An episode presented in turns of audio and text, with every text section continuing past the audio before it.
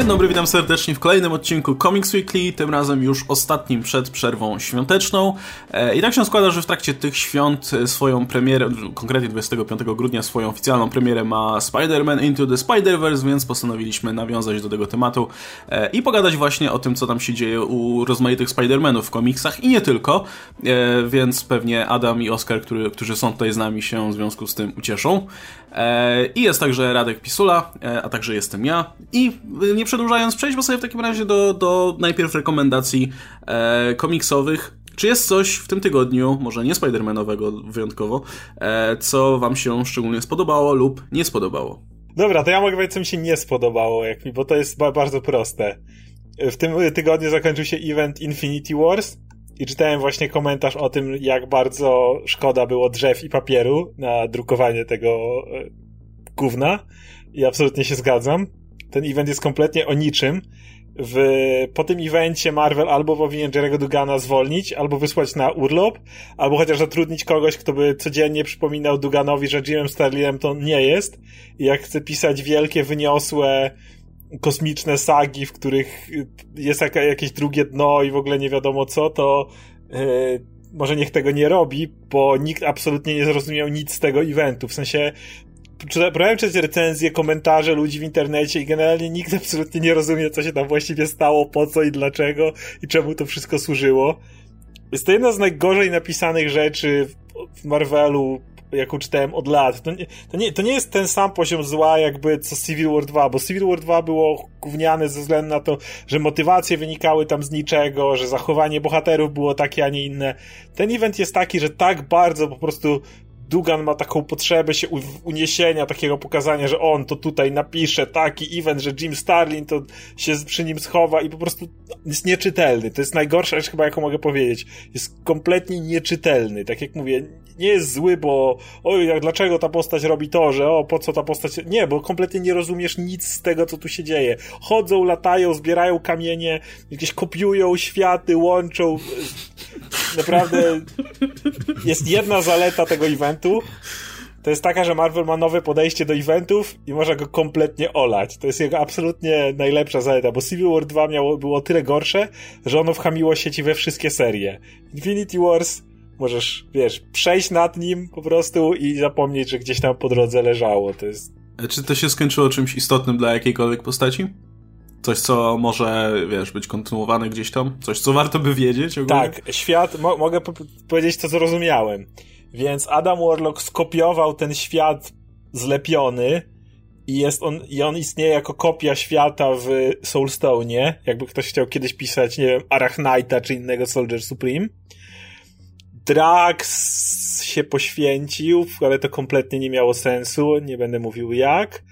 Filavel i Moondragon teraz z innego uniwersum, które rozjebała Gamora są w naszym uniwersum, to tam y, Kate to i je złapie i może coś sensownego z tego napisze, bo to będzie w y, Guardians nowych i reszta, niby coś jest, niby gdzieś tam jest Warlock, który mówi, że czegoś mu brakuje, Gamora znajduje na końcu jakiś kokon, z którego wyciąga Magusa, ale to wszystko jest tak niejasne, że ja sam nawet nie wiem o co, o co tam chodziło, więc nie, nie wiem. Nie tak. wiem. Prostu nie wiem.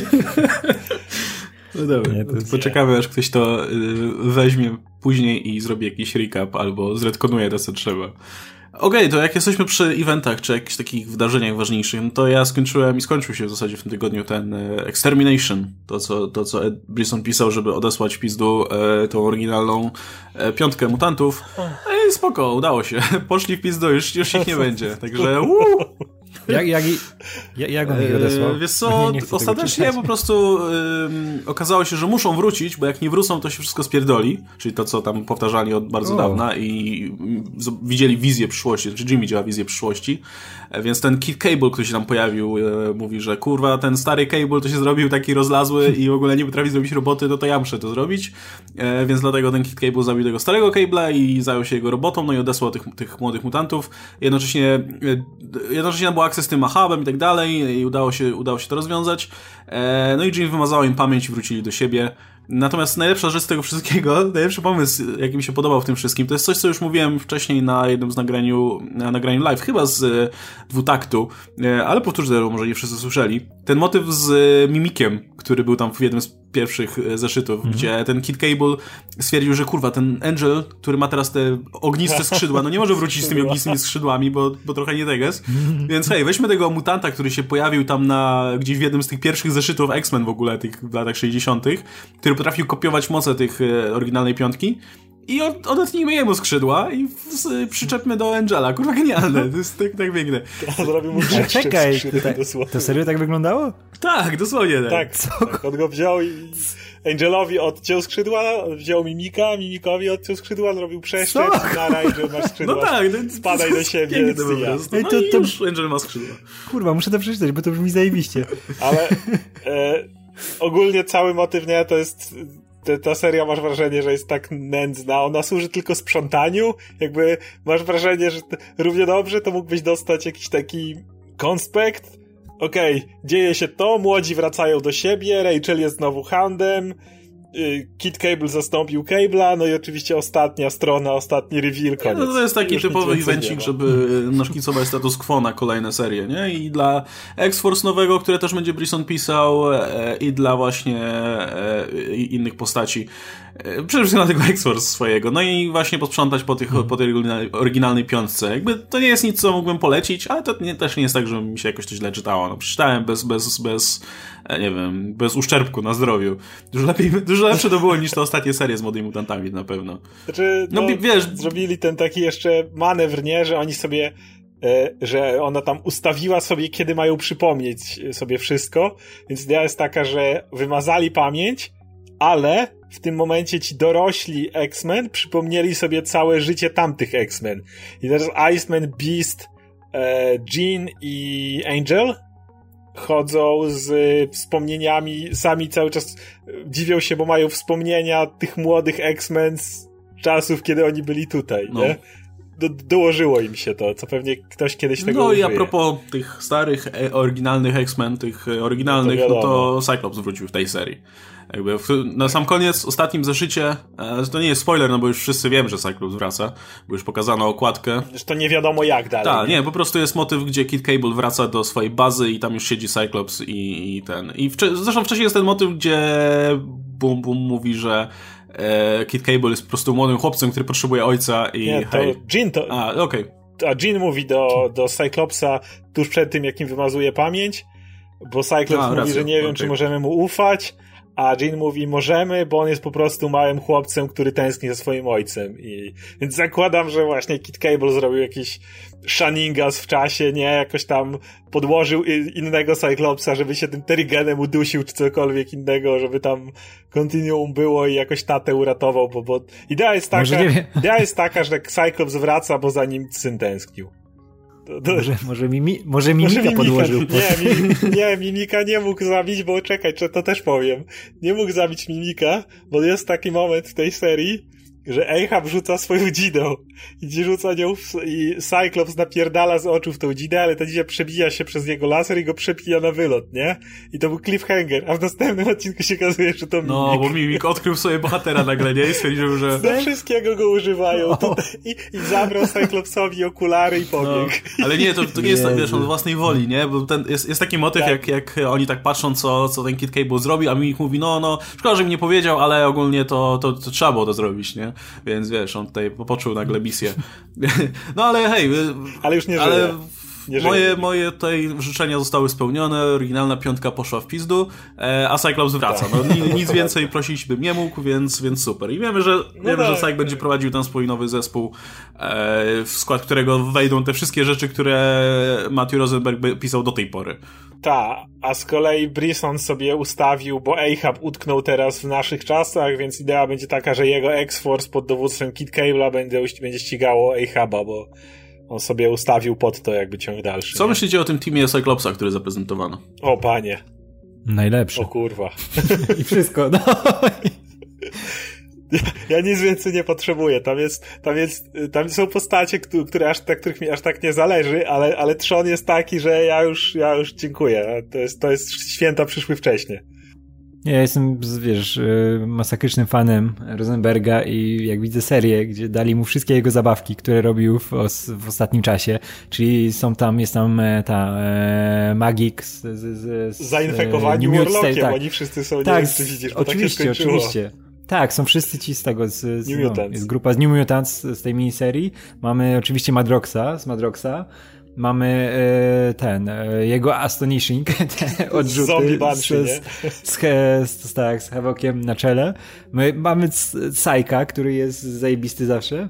I mamy Logana, który dobrze widzieć Logana w zespole, więc, więc kurczę, cieszę się strasznie. Szczególnie, że wiesz, że Rosenberg może robić cuda z, e, tak wiesz, tak wy, wy, wymiętoloną postacią jak Logan. Ten zespół to jest dream come true, masz nie dość, że Rosenberga, który właśnie kontynuuje te swoje postacie, New Mutants było zajebiste, jego Astonishing było rewelacyjne, e, jego Madrox był zajebisty, więc ma tych wszystkie postacie.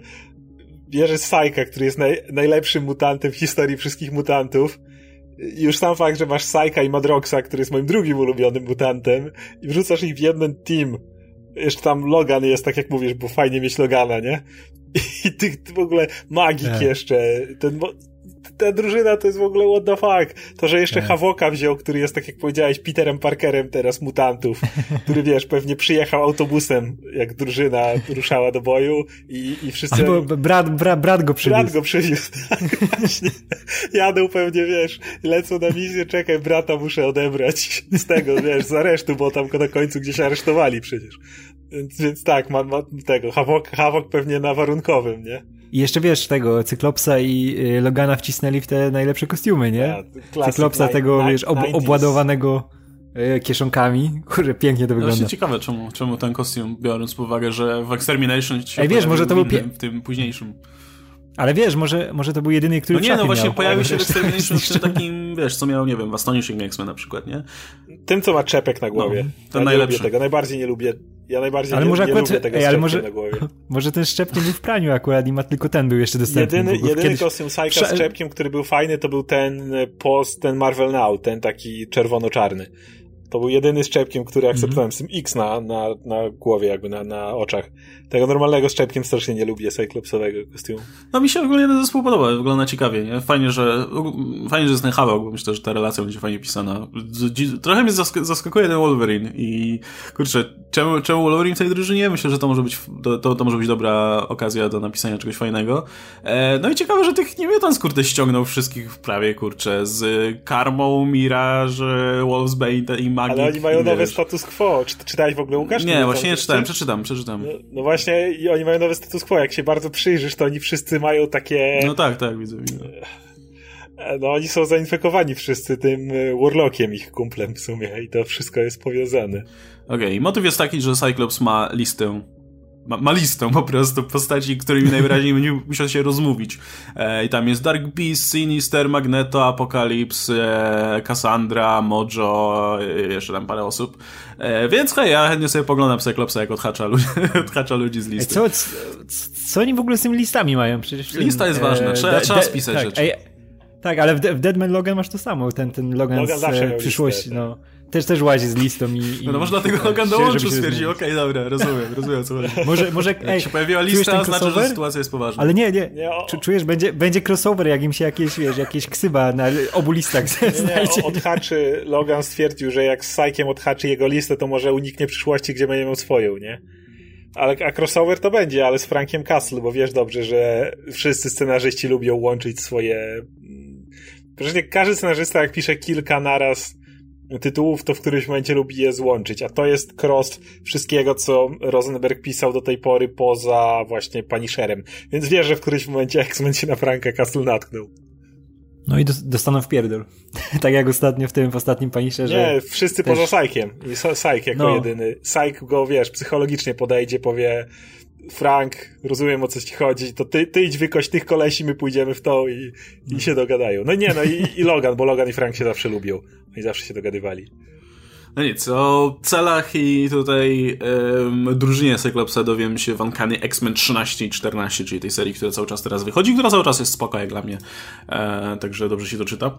Mm, no i kto wie, może wyewoluuje z tego, chociaż nie wiem, myślę, że to jakaś tymczasowa raczej ekipa i prędzej a, czy później. A, a co sądzisz o tym, że głównym antagonistą X-Men jest Jezus? E... Nie, bardzo, bardzo podoba, podoba mi się to, co robią z tym Nate'em Grayem w, w, te, w, tej serii. Bo to jest coś, z czego w sumie, kurczę, nie, nie było chyba jeszcze w X-Men. Także... No, oni go z szafy wyciągnęli. Przecież kiedy ostatnim razem Nate Gray miał cokolwiek do roboty? Kurde, w slocie? nie pamiętam. Nie, nie, oni go przy jakiejś okazji go wyciągnęli. Nie, on bywał, kurczę, ale on nie, tak, mm. on mhm. bywał w tych, ale chodzi mi o to, kiedy był istotny, bo on był... A, to nie, no to połowa lat 90. No o tym mówię, bo on bywał w tej drużynie z tą, z tą, no właśnie Dani, co Walkirią się stała i tak dalej. Ej, ale wiesz co? Ale on tam zdepowerowany biegał, on był takim no tak. gówniany, tak. a kiedy był naprawdę ważny, wiesz, takim mega mutantem, to był dosłownie przy slocie chyba. Ale wiesz, ale wiesz, my, my się śmiejemy, ja to jest typ, który, ile on miał? 80 numerów w swojej serii? No, ja pierdzielę. X-Men. Lata 90 na całego. The X-Men. E, jeszcze mała rzecz, to mi się podoba, że Legiona też wyciągnęli znowu, niby tu. I, e, ale nie, Legion niedawno miał swoją miniserię. No ale to wiesz, to była miniseria kompletnie na uboczu i tak dalej, nikogo nie obchodziło, co tam się dzieje tak, tak, z tak. Legionem, jeśli czytał, wiesz, co, co się działo z X-Men, a tutaj masz go w centrum wydarzeń wokół mutantów. Nie? No jasne, jest, ale Legiona już tak trochę przygotowywano od jakiegoś czasu. Ta miniseria trochę podprowadza pod to, co się tu dzieje, tak samo jak Rosenberg sobie Madroxa podprowadził, nie? To, to widać, a X-Men to wyskoczył kompletnie z tyłka. No dobra, okej, okay, to Radek, teraz ty. Co, jakąś polecankę. Kurczę, mi się strasznie podoba dalej ten e, Punisher. I ten ostatni numer był po prostu fenomenalny. Od, od tego, jak załatwił tego miniona e, Mandaryna. E, nie pamiętam, jak typ się John, nazywał, John, tego John, John Trona.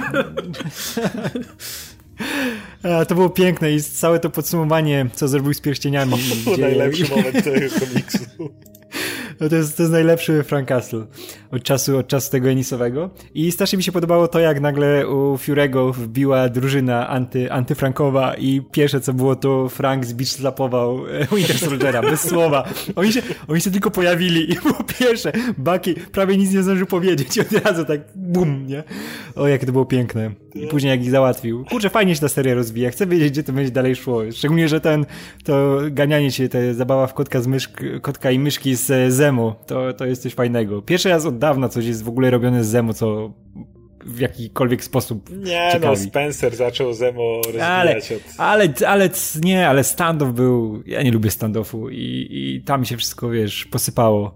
A tutaj, kurczę, w końcu jest Zemo taki, jakiego chcę widzieć, czyli taki, wiesz, taki śmieć, którego trzeba gonić, żeby mu tylko wpierdolić na koniec porządnie. I to, to jest mój Zemo. No, więc ja tego, ja tego Franka polecam i znowu, znowu Rosenberg, kurczę, ja nie mogę, nie mogę wyjść z tej bańki, wiesz, dla mnie Marvel się sprowadza, wiesz, do, do bardzo e, zamkniętej tej, no, zamkniętego jednego scenarzysty. Nie, nie, przekonałem się jeszcze do tego, coraz bardziej się przekonuję do Kelly Thompson. O, bo, bo o, miał, ja miałem, miałem, co się tak, dzieje? Tak, no, ja miałem, zresztą jak już wspominałem tutaj kilka razy, że no kurczę, nie mogłem się do żadnej serii przekonać. Tutaj Hawkeye mnie z, wiesz, zmuliła. Zresztą jak z Łukaszem jakiś czas temu gadaliśmy, jak zacząłem przeglądać, wiesz, rzeczy, które napisała, okazało się, że, że połowa tych, które z innych nawet wydawnictw, których rzuciłem, to właśnie było Kelly Thompson. Na przykład jedna rzecz, której nie doczytałem do końca do tej pory z e, uniwersum tego. IDW Power Rangers, to jest jej miniseria z różową wojowniczką. Która jest też nieprzegadana i, i bardzo mi zmuliła. A kurczę, zacząłem czytać tą, tą całą e, miniserię pierwszą e, Gambita i Rogue kurczę, no jest przyjemne. Te, brakowało mi takiego komiksu właśnie w tym świecie, przynajmniej X-Menów, nie? Żeby, żeby po prostu e, prosta obyczajówka była bez tych wszystkich gromkopiernych, wiesz, crossoverowych łączeń.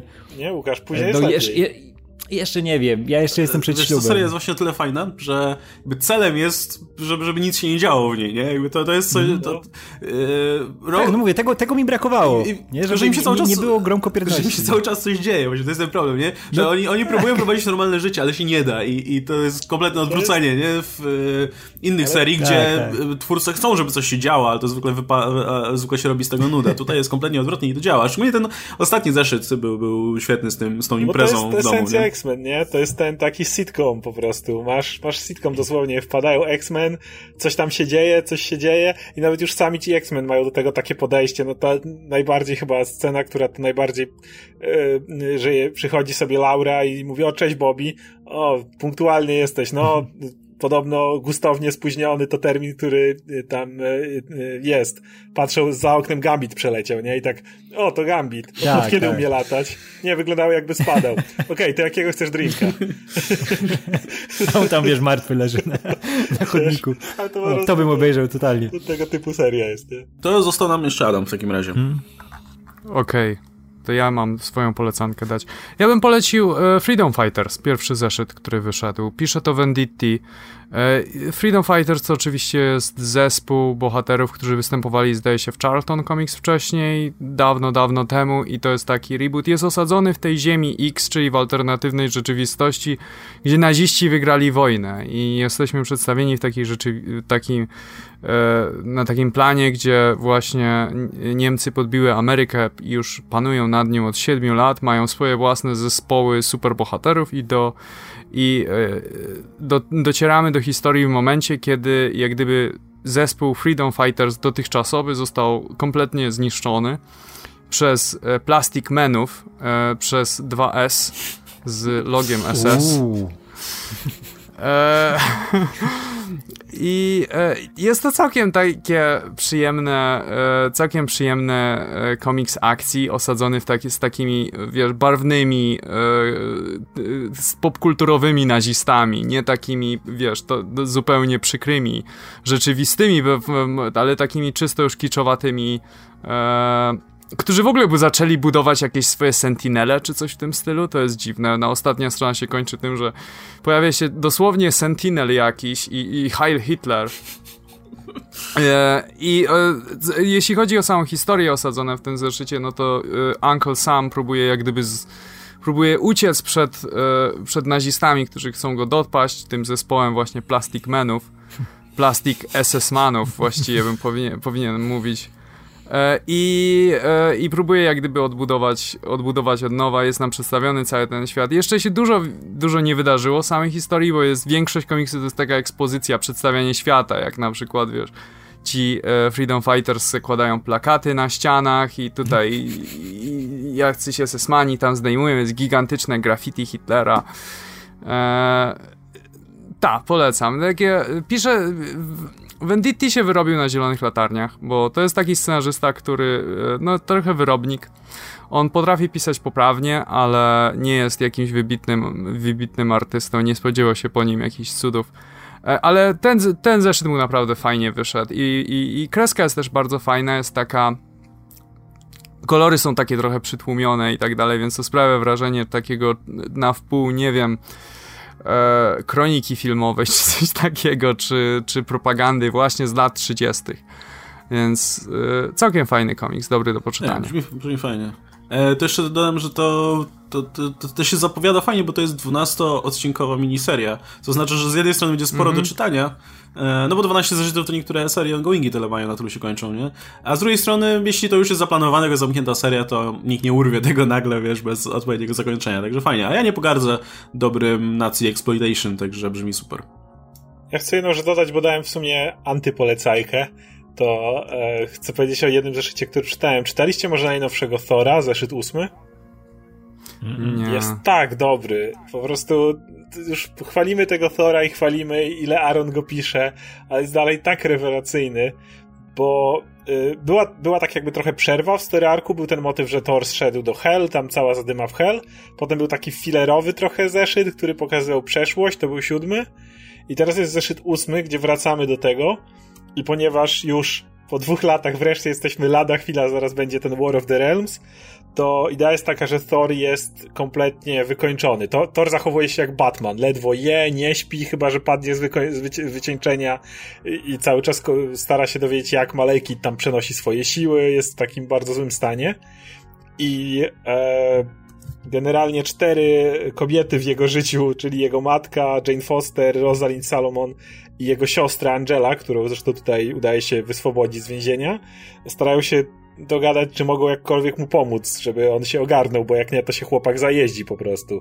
I z jednej strony jest to, a z drugiej strony jest właśnie cała akcja ratunkowa, bo Thor i e, Valkyria robią e, prison break dla Angeli, która siedzi w więzieniu tych aniołów e, z tego Heaven i jest to świetnie napisane. Jest relacja Thora i Angeli wreszcie znowu przyciągnięta, bo ona była zarysowana, ale potem gdzieś tam się roz, rozwalili. Jest znowu ta, ta relacja, w końcu to jest, to jest rodzeństwo teraz, nie? I Aaron wreszcie za, zaczyna coś z tym robić.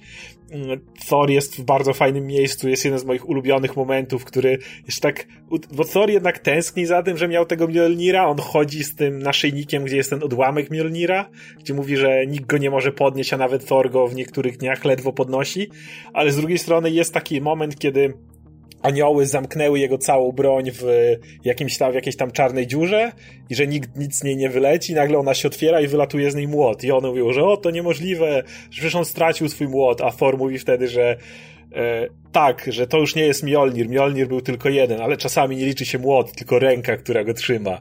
I to jest takie naprawdę w dużym, fajne podkreślenie tego, co cały czas Aaron próbuje powiedzieć w tej serii, kim jest Thor i co jest ważne dla Thora.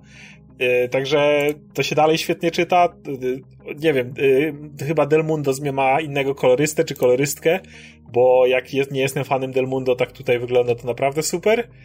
I podoba jeszcze mi się jedna scena, w której Odyn siedzi w tym swoim, siedzi w tym swoim ruinach Asgardu, a tam te krasnoludy ciągle napierdalają te młoty Thorowi, bo jak czytaliście od początku, to wiecie, że on tam te młoty ciągle psuje, co je robi.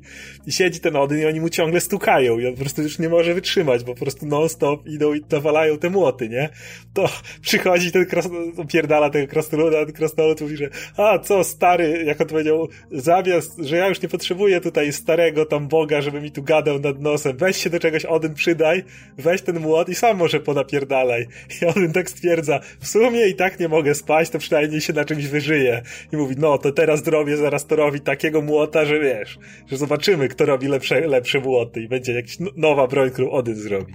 No, ale to jest dalej świetnie Będzie pisane. ten złoty młot pewnie, no.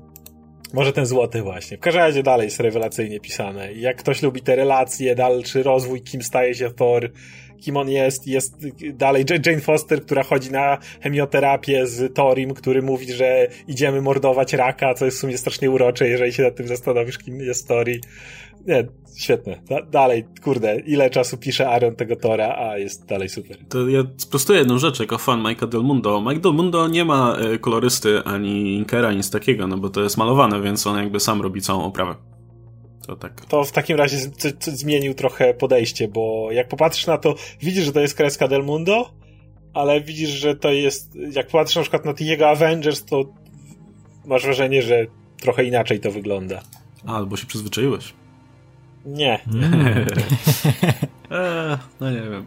E, Okej, okay, dobra, słuchajcie, to przejdźmy do naszego głównego tematu i wspomnieliśmy, wspomnieliśmy tutaj krótko o sytuacji X-Men, którą, no jak mówiłem, jest bardzo dobrze ogólnie w komiksach i e, z niecierpliwością czekam na to, co, co tam dalej będzie się działo z komiksowymi mutantami, bo X-Men mieli niewątpliwie, czy X-Men mieli niewątpliwie dobry rok w komiksach, e, też serialowo na przykład, bo Gifted też się spotkało z dobrymi reakcjami, no ale filmowo już tak sobie. Tam filmy zostały zepchnięte na przyszły rok, więc zobaczymy, co tam się będzie działo. Dark Phoenix będzie hitem, o czym ty mówisz? Um, tak. Na pewno. No, ale ym, równie myślę dobre rzeczy się działy w przypadku Spidermana, tylko że akurat ta postać i ta, czy ta marka ogólnie e, święciła triumfy nie tylko w komiksach, ale w zasadzie na każdym innym polu, bo zarówno e, w filmach e, live action, bo w Infinity War myślę Spider-Man też miał fajną rolę, jak i w filmach animowanych, bo teraz właśnie mamy e, nadchodzące Into, Into the Spider-Verse, które już miało swoje pierwsze pokazy, zarówno otwarte, jak i prasowe wcześniej, więc mogliśmy się częściowo z tym... Za... Znaczy, część z nas mogła się z nimi, z nimi już zapoznać, ale nawet w grach, bo mieliśmy grę ze Spider-Manem, która również została świetnie oceniona i e, no, generalnie spotkała się z bardzo pozytywnym przyjęciem. Więc e, mimo tej sympatii większej do X-Men, no, nie, nie, da się ukryć, że w przypadku Marvela no, jest, to, jest to w dużej mierze rok Spider-Mana i dużo dobrego się działo. I to nie tylko w związku z Peterem Parkerem, ale też z innymi Spider-Manami, czy w ogóle Spider-ludźmi, bo i Miles i Gwen też, też tutaj zaistnieli, myślę, bardzo mocno mocno w powszechnej e, świadomości. Słuchajcie, co, co wam się najbardziej pająkowego podobało w tym roku i e, jak myślicie, skąd wynika ten cały renesans? Czy tyle, do, tyle dobrego się wokół tej postaci dzieje? I to w roku, i to w roku gdzie, e, no co trzeba z przykrością zaznaczyć, zmarli obaj jego współtwórcy. Tak ironicznie się złożyło. Mm. Coś czuję, że będą trzy takie same odpowiedzi, ale to znaczy, dla mnie, naj, dla mnie, z racji tego, że jeszcze nie widziałem Into the Spider-Verse, dlatego że no, je, je, miesz nie mieszkam w Warszawie, e, to e, na, dla mnie naj, najlepszą częścią tego pająkowego renesansu był run Spencera który moim zdaniem jest fantastyczny i naprawdę, i, naprawdę jak gdyby to jest powiew świeżego powietrza po Danie Slocie, który nie powiedziałbym, że był złym scenarzystą, jakby e, tylko po prostu jak gdyby zrobił się bardzo męczący w pewnym momencie i e, te jego komiksy praktycznie opierały się zawsze na tym samym. I e, Spencer jak gdyby prowadzi pająka w takim bardzo klasycznym kierunku, ale równocześnie rozwijając go jako bohatera i jestem bardzo usatysfakcjonowany z tego. Okej, okay, e, Radek, e, co, co, co tobie się tutaj rzuciło w oczy? Ciekawe, ciekawe Radek. Kurczę, ja, ja, jestem rozdarty, bo nie wiem, czy jednak gra, w którą e, prawie, prawie na stówę zrobiłem i wciągnęła mnie jak już dawno nic, dawno nic mnie tak nie wciągnęło. No dobra, God of War mnie tak wciągnął i to będzie na równi, ale, ale, ale właśnie gra, która jest e, cudownym odświeżeniem postaci i takim, wiesz, wprowadzeniem jej no, do, do, znowu do świadomości, wiesz, młodych, nawet kurczę, na równi, na, na równi, na lepiej niż, niż to, co się działo w Homecoming, nie? I, I to jest jednocześnie wprowadzanie tej postaci, pokazanie jej na nowo, ale z drugiej strony też laurka dla, dla tej postaci, nie? Bo tam jest wszystko, co jest Parkerowe. Ten, ten Parker, który jest E, taką połączeniem wszystkich tych Parkerów, których znamy, czy to nawet z animacji, z, e, z filmów. I on tworzy właśnie taki jeden monolit, który jest tym moim cudownym Parkerem, gościem, który wiesz, jak grasz, to na przykład jest misja, gdzie tam ciotka May dzwoni, ty tam wiesz, lecisz, bo musisz z Rhino walczyć, nie? Ludzie tam są zagrożeni, ale ciotka dzwoni, że ona też jest zagrożona, bo tam y, budynek płonie. I ty, wiesz, momentalnie chcesz lecieć do tej ciotki, nie? I kurczę, to było takie niesamowite, wiesz, jak to działa na emocje, nie? Że ty mówisz, no dobra, to ten, ten Rhino poczekał i tam w komiksach zawsze poczeka, nie? Ale tam jest moja ciotka, nie? Ona umiera, nie? I mówię, i i ten, to jest, ta gra tak niesamowicie, wiesz, yy, właśnie emocjonalnie na mnie, na mnie działa, nie? Bo to jest, to jest ten właśnie mój Parker, to jest wszystko, co, co uwielbiam w Spider-Manie, nie? Ten, to poczucie heroiczności, to bujanie się między budynkami, które jest zrobione fenomenalnie, jeśli chodzi o... Takie świeże e, gameplayowe zagrywki, no to kurczę, to bujanie to jest jedna z najlepszych rzeczy, jaką widziałem. Żaden sandbox mi, o jeszcze pewnie przez parę dobrych lat tego nie da, nie? Można sobie jeździć samochodami w GTA, można tam brykać na koniu w e, Red Dead Redemption, ale kurczę, to, wiesz, latanie pomiędzy budynkami, ile ja czasu traciłem na to, żeby, wiesz, nie robić żadnych misji, żadnych zadań, tylko się bujać i kurczę, ta gra to jest e, coś cudownego i nawet teraz te właśnie DLC, czy to Black Cat, czy to z Hammerheadem, też fajnie dodają do tego świata i, i ta gra ma jeszcze przed sobą dużo życia, więc, więc czekam co będzie dalej, ale z drugiej strony mamy Spider-Verse, no właśnie. które, które jest o, dla mnie w tej chwili, nie, nie wyobrażam sobie lepszego podsumowania tego, czym jest mitologia pająka, nie? Tego, co, co tam w niej gra i, i jak to wszystko, te wszystkie dziwne rzeczy zebrać w jedność. O matko, o Spider-Verse, znaczy ciężko mi się jeszcze wypowiadać, bo chcę iść na drugi seans, bo po pierwszym to było jednak takie, wiesz, taki obuch w ryj i o, ja pierdzielę, jakie to było dobre, nie? To było, to było nie, aż za dobre. Nie powinni zrobić tak dobrego tego filmu. Mogli coś tam spierdolić, nie? Ja z kina i... To jest najgorsze, ja wychodzę z, wychodzę z kina ze znajomymi i sobie tak, wiesz, kurczę, no chcę, dojebałbym się do czegoś, Ale nie? No, to samo czasami miałem. człowiek chce się, tak. To samo miałem. Ale nie mogę, nie mogę. Ten film to jest, takie jest praktycznie bez wad. A nawet jeśli coś, coś może kuleć, to nawet nie jest w takim stopniu, żeby cię to zdenerwowało, wiesz, jeśli patrzysz na całość, nie? No, więc e, jeśli miałbym wybrać, to chyba jednak troszkę wyżej Spider-Verse, bo to było takie, takie pierdolnięcie na dwie godziny całkowite i coś zupełnie nowego, jeśli chodzi na przykład o to, jak jest, jaka animacja tam jest. Zresztą Sony chce to, wiesz, patentować, więc kurczę, to w ogóle, samo za siebie. Jako osoba, która nie widziała Spider-Verse, mam do was kilka pytań dotyczących między innymi animacji, więc od razu zadam to pytanie. Dlatego, że w zwiastunie widzieliśmy taki ładny miks nie wiem, dwuwymiarowej animacji, trójwymiarowej animacji, taki cel shading, e, też takie e, też takie e, klatkowanie tego, tej animacji, które udaje jak gdyby na, taką poklatkową. I mam pytanie do was, jak to wygląda? Ty, czy to jest spój, jakoś spójnie zrobione, czy to jest taki segment, że po prostu na przykład inne uniwersa mają inną animację? Jak to właściwie wygląda do końca? Tak, To jest, spo, to jest, Tak. to nie, no to, co, to jest raczej, raczej spójne. Ta animacja jest w jakiś sposób tak pomyślana, że e, z jakiegoś powodu postacie z różnych uniwersów, które, które są animowane trochę inaczej. Mamy tą dziewczynkę, tą... E, Penny wygląda no, Penny prostu- Parker, która jest, e, jest jak, jak wiesz, jak postać z anime, jest ten e, e, Spider-Ham, który jest no, animkiem, kreskówką taką wymiarową i to jakimś cudem się zażera i to, to działa jakimś cudem, wiesz, na jednej płaszczyźnie. Natomiast y, to jest myślę zasługa tego po prostu jak barwna i, i, e, i kompleksowa jest ta animacja, że w zasadzie e, te postacie same z siebie są jednocześnie i realistyczne w tym względzie, że ta animacja jest taka bardzo no, no nie wiem, to w jaki sposób te postacie mają, jaką mają mikę, w jaki sposób się poruszają i tak dalej, jest takie bardzo wiarygodne, a z drugiej strony może wbić nagle Kingpin, który wygląda jak szafa trzyżwiowa i e, wygląda naturalnie w tym, tym dziwnym świecie.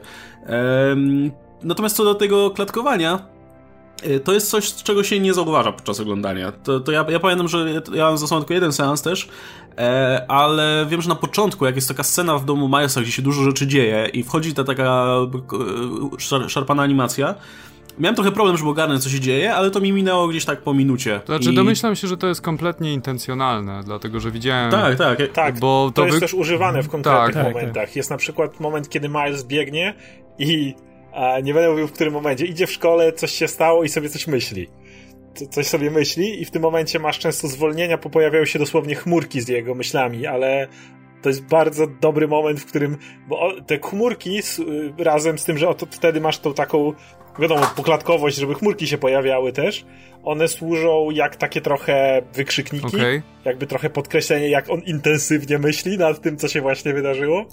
Ale jest, to jest, wszystko ma, jest intencjonalne. No jest sporo w ogóle takich bardzo nowatorskich, bym powiedział, pomysłów tutaj, te chmurki to swoją drogą, ale na przykład, y, żeby pokazać dynamikę i ruch, no to na przykład y, śnieg robi za speedliny w którymś momencie, wiesz, jak w anime, e, który, który mega dodaje dynamiki nagle, jak jest na przykład jakiś pościg, czy jakaś pogoń po ulicach. Jest ten cały motyw z przenoszeniem się między światami też jest pomyślany bardzo fajnie wizualnie, e, także sama animacja jest, jest na tyle taka eklektyczna, nie? Jakby tyle rzeczy jest tutaj wpakowanych, że to, wiesz, Nawet- wrzuciłbyś jeszcze in, in, inne, e, inaczej animowane postacie, myślę, że też by tutaj pasowały. Nawet, nie będę spoilował w jakim momencie, w jakiej okazji, ale zrobili animację Kirby Crackles. W pewnym momencie się O, to, to są świetnie. Ja mam pytanie jeszcze jedno. Czy, to, prze- czy ten eklektyzm przeszkadza w jakikolwiek sposób, czy to jest spójne? Nie, nie. Nie, to to się idealnie pasuje. Zresztą jest fajne, bo e, to lepiej wygląda właśnie na dużym ekranie niż e, było po trailerach, nie? Bo po trailerach się mogło wydawać, że wiesz, na, na, na dłuższą metę może to nie grać. To nie? wygląda trochę jak taki eksperyment. Wy, ja ja mam Tak, takie tak, tak, obawy, dokładnie. miałem takie trochę, że to Tak, wiesz, że że- jako short film. Ja też, że to, że to będzie męczyło, nie? No. Na, na dłuższą metę i w pełnym metrażu. Ale kurczę, nie, bardzo szybko się przyzwyczajasz do tej animacji. Że wciągasz w nią od razu i po jakimś czasie w ogóle nie zauważasz, bo ona się taka płynniutka robi, y, szczególnie jak właśnie wbijają ci inni, inni, Spider, inni Spidermani wbijają, nie? I niesamowite jest, jak właśnie oni, wiesz, każdy wyrwany z innej bajki, a jak to wszystko jest spójne, nie? Bo oni wszyscy są w tym jednym świecie, który tam nadaje jakąś ramę i kurczę, no nie zauważysz po prostu aż tak tych różnic. Znaczy wiesz, że oni się różnią, ale pasują do tego świata, nie? A propos tego, to też e, dzięki tej animacji jest bardzo mm, kolory można fajnie, fajnie są używane tutaj, e, czy na przykład gra świateł i masz moment, kiedy masz chwilę noir, jest Spider-Man noir i masz ułamkową jego retrospekcję, to nawet w jakichś tam spotach była pokazana i oczywiście wokół niego wszystko jest czarno-białe. E, Kiedy pojawia się Gwen, no to jeżeli znasz komiksy Spider-Gwen, to wiesz, że tam fiolet, Tak. róż, jest dominacja jak pewnego koloru i wokół niej to się pojawia. Albo na przykład jest moment, kiedy, e, to też było w zwiastunach, kiedy Prowler biegnie i masz po prostu czę- często takie dosłownie błyski świateł jakby, które tylko pokazują te dynamiczne uderzenia, na przykład, że Prowler gdzieś wyskakuje w którymś momencie i masz kilka takich jakby fleszy, które ci walą po twarzy w odpowiednich momentach. Więc y, to wszystko fajnie jest, są cała masa tego typu zabiegów właśnie przy tej A jak to się odnosi do komiksu Spider-Verse? Czy to ma, czy to jest adaptacja, czy to jest po prostu Nie. taka wariacja luźna? Do komiksu w sumie nijak. Bardziej to się odnosi do originu Milesa, jak już. Są rzeczy wzięte stamtąd, ale też przetworzone po swojemu. E, ten motyw jest wzięty głównie tak, no... Mm, wydaje mi się, że, że to jest bardziej pretekst do tego, żeby po prostu pokazać jeszcze inne spojrzenie na Spidermana, przez to, że masz ich dwóch tutaj, Petera i Milesa. Mhm. E, to masz jeszcze paru dodatkowo, żeby trochę lepiej sobie... Mm, żeby, żeby, żeby lepiej pokazać, kim jest Spider-Man po prostu, niezależnie od to, kto jest pod maską i, i kim jest ta postać. Znaleźć te części wspólne, to co, wiesz, to co czyni tego bohatera tym bohaterem. E, I to, te postacie nie są jakoś bardzo rozwinięte, ale na tyle, że, że wiesz, że je, mają sens w, tym, w, tej, w tej historii. I nie, nie uciekają od originów, nie będę mówił o originie Milesa, bo on jest jakby kluczowy dla filmu, więc to mógł być spoiler, ale jeżeli znasz originy pozostałych postaci, na przykład wiesz, kto umarł w, dla, w Gwen i jak na nią to wpłynęło, jest to poruszone, e, no w przypadku Noira to tam miga dosłownie, e, ale jakby nie uciekają od tego, więc e, originy tych postaci, one są dosyć wierne. Sam event jest po prostu, wymyślmy sposób, żeby te pająki się spotkały, to nie ma nic z żadnymi morlunami i tak dalej, ale już same te pająki, kim one są, jest to bardzo wierne temu, kim są w komiksach. A kto jest głównym złoczyńcą, jeśli nie inheritorzy? Kingpin. Kingpin. Po prostu Kingpin. Mhm. Okej. Okay. I jego motywacja, choć bardzo krótka, jest tak dobrze napisana. Masz, jak masz całą masę, wiesz, dawano dużo więcej w filmach no. Marvela no. czasu złoczyńcom, Kingpin ma ułamek sekundy, ale masz jedną scenę, bum, jego cała motywacja jest zrozumiała, nawet mu współczujesz w pewien sposób i, się, i, i wiesz o co mu chodzi i wiesz, że on zrobi wszystko, żeby osiągnąć swój cel ale jakby i, i wiesz czemu on to robi, a nie bo ho, ho, ho, jestem Kingpin, wiesz. I to jest, dali mu dosłownie chwilkę, ale bum, jedna rzecz, zrozumiane. Ja w ogóle słyszałem, że Peter Parker jest oparty w dużej mierze na wersji sama Raimiego. Jak to wygląda właśnie? Jak to się komponuje? E on, są używane wszystkie sceny, jakby ten sam, sama Raimiego, bo chodzi o to, że jak masz te Wszystkie ikoniczne sceny sama Raimiego, tak? Tak, tak, tak, łącznie z tańcem. Łącznie z tańcem po ulicy, jak idzie i znaczy, wiesz co, to nie jest jakby, to nie jest ważna część tej postaci, to jest bardziej taki mrugnięcie okiem, że hej, jak chcecie go sobie gdzieś tam Ta, us ustawić, wiesz, w uniwersum, to spoko, to, to może być ten, ale to jest bardziej takie mrugnięcie okiem, e, to jest trochę nie. swój własny Peter. To jest Peter ale jest Parker, pociąg? który jest, jest, pociąg. Jest, jest, ale, to, to, ale to jest migawka. Okay. To, jest, to, jest, to, jest, wiesz, to wszystko jest w tym trailerze, że hello, uh, my name is Peter Parker i, i, i wiesz, Aha. w tym momencie pokazane, co on robił w życiu. To jest, to jest migawka I, i w tym momencie są te sceny. I jest tańczy i mówi, okej, okay, o tym nie rozmawiamy, nie? I, czy i tyle.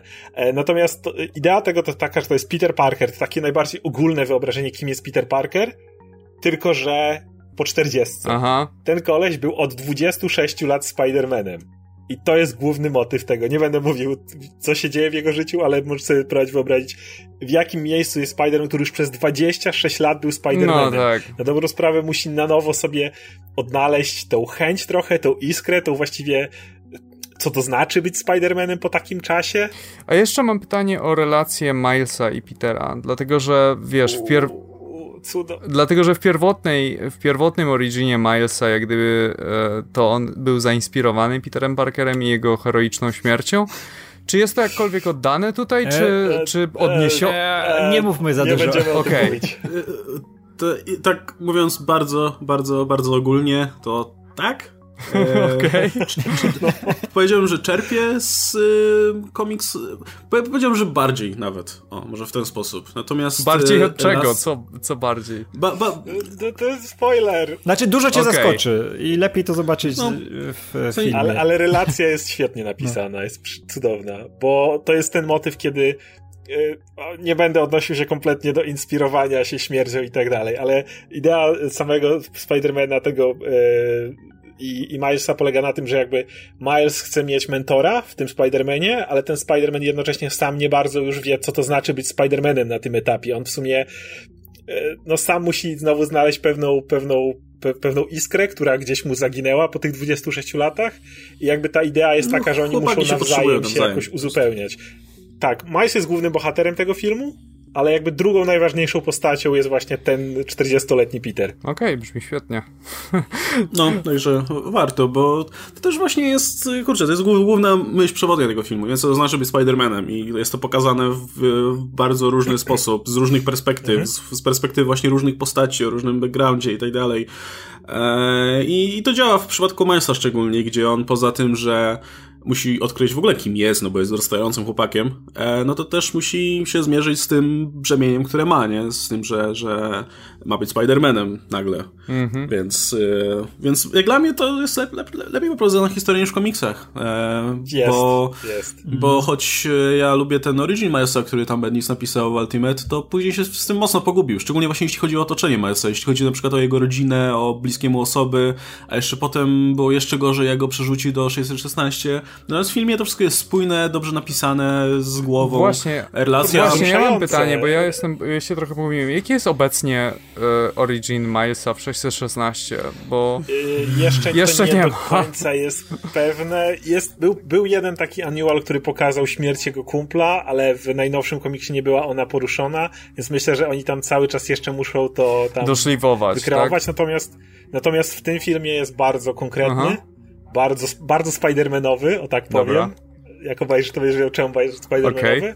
Ale relacja między nim, a przede wszystkim jego ojcem i jego wujkiem, jeżeli znasz komiks, to wiesz, kim jest jego mhm. wujek, to ta relacja jest, jest kurde wzruszająca. Jest ta jedna scena, w której, w której ojciec Milesa przychodzi do niego i nie, nie, nie będę mówił więcej, w jaki, jaki, jaki kontekst jest tego.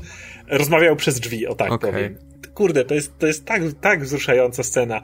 I to jest to ja od razu mogę odpowiedzieć na to pytanie, bo w sumie już tyle o tym gadamy, że absolutnie w tym roku, chociaż uwielbiam Run Spencera, lubię grę nie tak jak Radek, ale lubię, to jednak Spider-Verse był dla mnie takim, kurde, jak to powiedziałeś, młot w twarz, bo się tak nie spodziewałem, że coś tak, tak może być tak dobrego, bo ten film jest jednocześnie ma, ma, ma świetną akcję, te świetne relacje, jest najlepszym Spider-Manem, jaki kiedykolwiek powstał, a uwielbiam Homecoming. E, ale jednocześnie jest, kurde, porusza tak dorosłe kwestie, jakby jak, zawsze się śmieje, jak ludzie mówią, że kategoria R i to tylko wtedy jest dorosłe, bo krew, flaki, nie, jakby, no, oczywiście. nie potrzebuje tego, a, a rusza takie, naprawdę takie życiowe, takie bardzo dorosłe kwestie, które jakby każdego nas w jakiś sposób dotyczą. Jest, jest, wszystko w nim tak działa bardzo dobrze. Ja właśnie miałem ten problem, że ja już oglądałem Spider-Verse dwa razy, i to drugim razem myślałem, dobra, to teraz znajdę coś, z czego można się dopierdolić, żeby jak będę robił recenzję, to żeby nie powiedzieć super film. Nie znalazłem. A jak działa humor? Dlatego, jest... że w trailerze było sporo humoru pokazane, szczególnie ta scena z ojcem, który wiesz, e, o powiedz, że kochasz swojego tatę i tak dalej. Czy w filmie to jest, czy ta to... Scena nie jest... Mhm. Coś, coś, coś się z Radkiem dzieje, Radek się... Radek stwierdził, że pierdoli. Radek się przenosi nie, do innego ta, uniwersum. Ta scena na dobrą sprawę nie jest, jak obejrzysz sam no. film, to ona nie jest do końca zabawna, jakby w niej jest coś więcej. Nie chodzi o to, że jest cool ojciec, który trochę, wiesz... Który trochę to, przesadza. Ta scena ma, nie, nie, ma, nie ma ta scena nie ma pokazać samej, e, nie chcę jak głęboko spoilery wchodzić, ale jest cała masa właśnie tego typu rzeczy, gdzie jest, jest naprawdę śmiesznie, ale jednocześnie ta konkretna, o której mówisz, ona nie ma być tylko zabawna, ale ona ma pokazać też trudną relację między Milesem a jego ojcem i to, że ten ojciec nie, nie może znaleźć języka ze swoim synem, ale go kocha i mhm. jakby coś więcej jest często w tym humorze i jest masa tego typu humoru. No a poza tym, wiesz, to, to jest ten przypadek, gdzie te żarty wyrwane z kontekstu działają tak sobie, ale wiesz, osadzone w tym filmie i, i wiedząc y, od jakich postaci to wszystko pochodzi i tak dalej, działa, działa znacznie lepiej. E, więc ja na, na humor bym na pewno nie narzekał, zresztą e, wiesz, przez to, że animacja jest tak dobra, to nawet humor taki czysto fizyczny jest tutaj e, super i e, działa chodzi o znakomicie. Humor, Nicolas Cage jako Spider-Man Noir to jest taki strzał w dziesiątkę, jeśli chodzi o Okej. Okay. tak, szczególnie, że on nie jest, wiesz, nie, nie jest przeszarżowany, nie jest to, że o, patrzcie, nie, Cage nie. jest Spider-Manem, nie? Tylko kurczę, ta postać jest tak fajnie napisana i tak pasuje do tej reszty, stanowi taką przeciwwagę, nie? Do tej, tak czy to do Spider-Szynka, czy to, no. Tak, tak. tak. E, a według mnie w ogóle jedną z fajniejszych rzeczy w tym filmie, i to też tak odniosę do komiksów jednocześnie, bo ja wiecie, że lubię Milesa, nie? I e, rzecz, która mnie troszkę, która mi się na przykład nie podobała w ostatnim komiksie, bo jak byśmy, wspominaliśmy wcześniej, że wyjdzie ten pierwszy zarzut z Milesem pisany przez Saladina Ameda i wyszedł i był ok, dało się to czytać jak najbardziej. E, Im, Im dalej, tym lepiej, szczerze mówiąc, bo końcówka była bardzo interesująca. Walka z Rhino była rewelacyjna. I team up z Rhino na koniec. Nie no, e... tylko sorry, wtrącę, jest motyw tam, że Rhino walczy z Milesem i Miles nie ma szans z Rhino, bo jeszcze nie jest... Halo? No. Że Miles jeszcze nie jest na tym etapie, że tak powiem, żeby... Zresztą jest zmęczony bardzo. I walczy z tym Rhino i ten Rhino jest taki poczciwy i mówi tak, dzieciak, idź do domu daj spokój, no już, już, już, już powalczyłeś, pomachałeś, no postrzelałeś tą siatką, ale weź, ja ci nie chcę nic, weź, idź do domu, ja cię puszczę. To, to było super napisane. No ale rzecz, która mi, mnie trochę uderzyła w, i w tym komiksie i też bardzo często ostatnimi czasy, jak się Miles pojawiał gdzieś, to to, że wielu twórców nie za bardzo miało pomysł na, na, na Milesa e, i nie mówię, że Amet nie ma, bo to pierwszy zeszyt, więc mam nadzieję, że, że coś fajnego się z tego urodzi, ale trochę w tym komiksie też Miles był po prostu małym Peterem Parkerem tutaj, tym, tym drugim Spider-Manem i, i tyle. E, I to był problem od jakiegoś czasu, że, że Miles się zrobił nudny przez to, że jest, hej, jest tym drugim Spider-Manem, który ma jeszcze dwie dodatkowe umiejętności, których nie miał Peter Parker. E, bo, bo nawet to, że mu tam Bendis ubijał co jakiś czas jakiegoś członka rodziny, żeby tylko tutaj tak samo jak u Petera było. E, przeciwników mu dawał tych samych co Peterowi i tak dalej. No to, to, to było w zasadzie tylko zubożało tę postać na dobrą sprawę. A tego w kreskówce w Spider-Verse nie ma. To jest, y, Miles jest, kom, jest kompletnie inną postacią niż Peter. E, jest też Spider-Manem, bo ma podobny etos, podobne wartości i e, też stara się robić to, co słuszne i tak dalej. To nie pomylisz go z innym bohaterem, ale jest inną osobą pod maską. E, ma, jest, ma inne pochodzenie, ma inne pasje, inne środowisko, inaczej się układają jego relacje rodzinne i to jest, to jest super, bo to jest wreszcie inna postać zupełnie, jakby nie, nie do, no, nie, nie do pomylenia powiedzmy z kimkolwiek innym, kto, kto pod tą maską siedział. I moim zdaniem to jest ogromna zaleta. Chciałbym, żeby, mam, mam nadzieję, że Saladin Ahmed widział animację i, i coś tam sobie zaczerpie, e, połączy z, z jakimiś swoimi pomysłami, jakie mam nadzieję ma na, na, na tym postać, no bo ciężko mu, trudno mówić o się w perspektywie gry, bo tam jest w zasadzie no, dopiero na początku swojej drogi jeszcze, kto wie jak to pójdzie dalej, e, ale ta e, Spider-Verse pokazuje bardzo ładnie, że, że ta postać ma duży potencjał. I mi się tak wydawało na początku jak czytałem o Milesie, a potem niestety to się trochę rozjechało w tych komiksach, no ale Spider-Verse e, wyciągnęło znowu coś interesującego z Milesa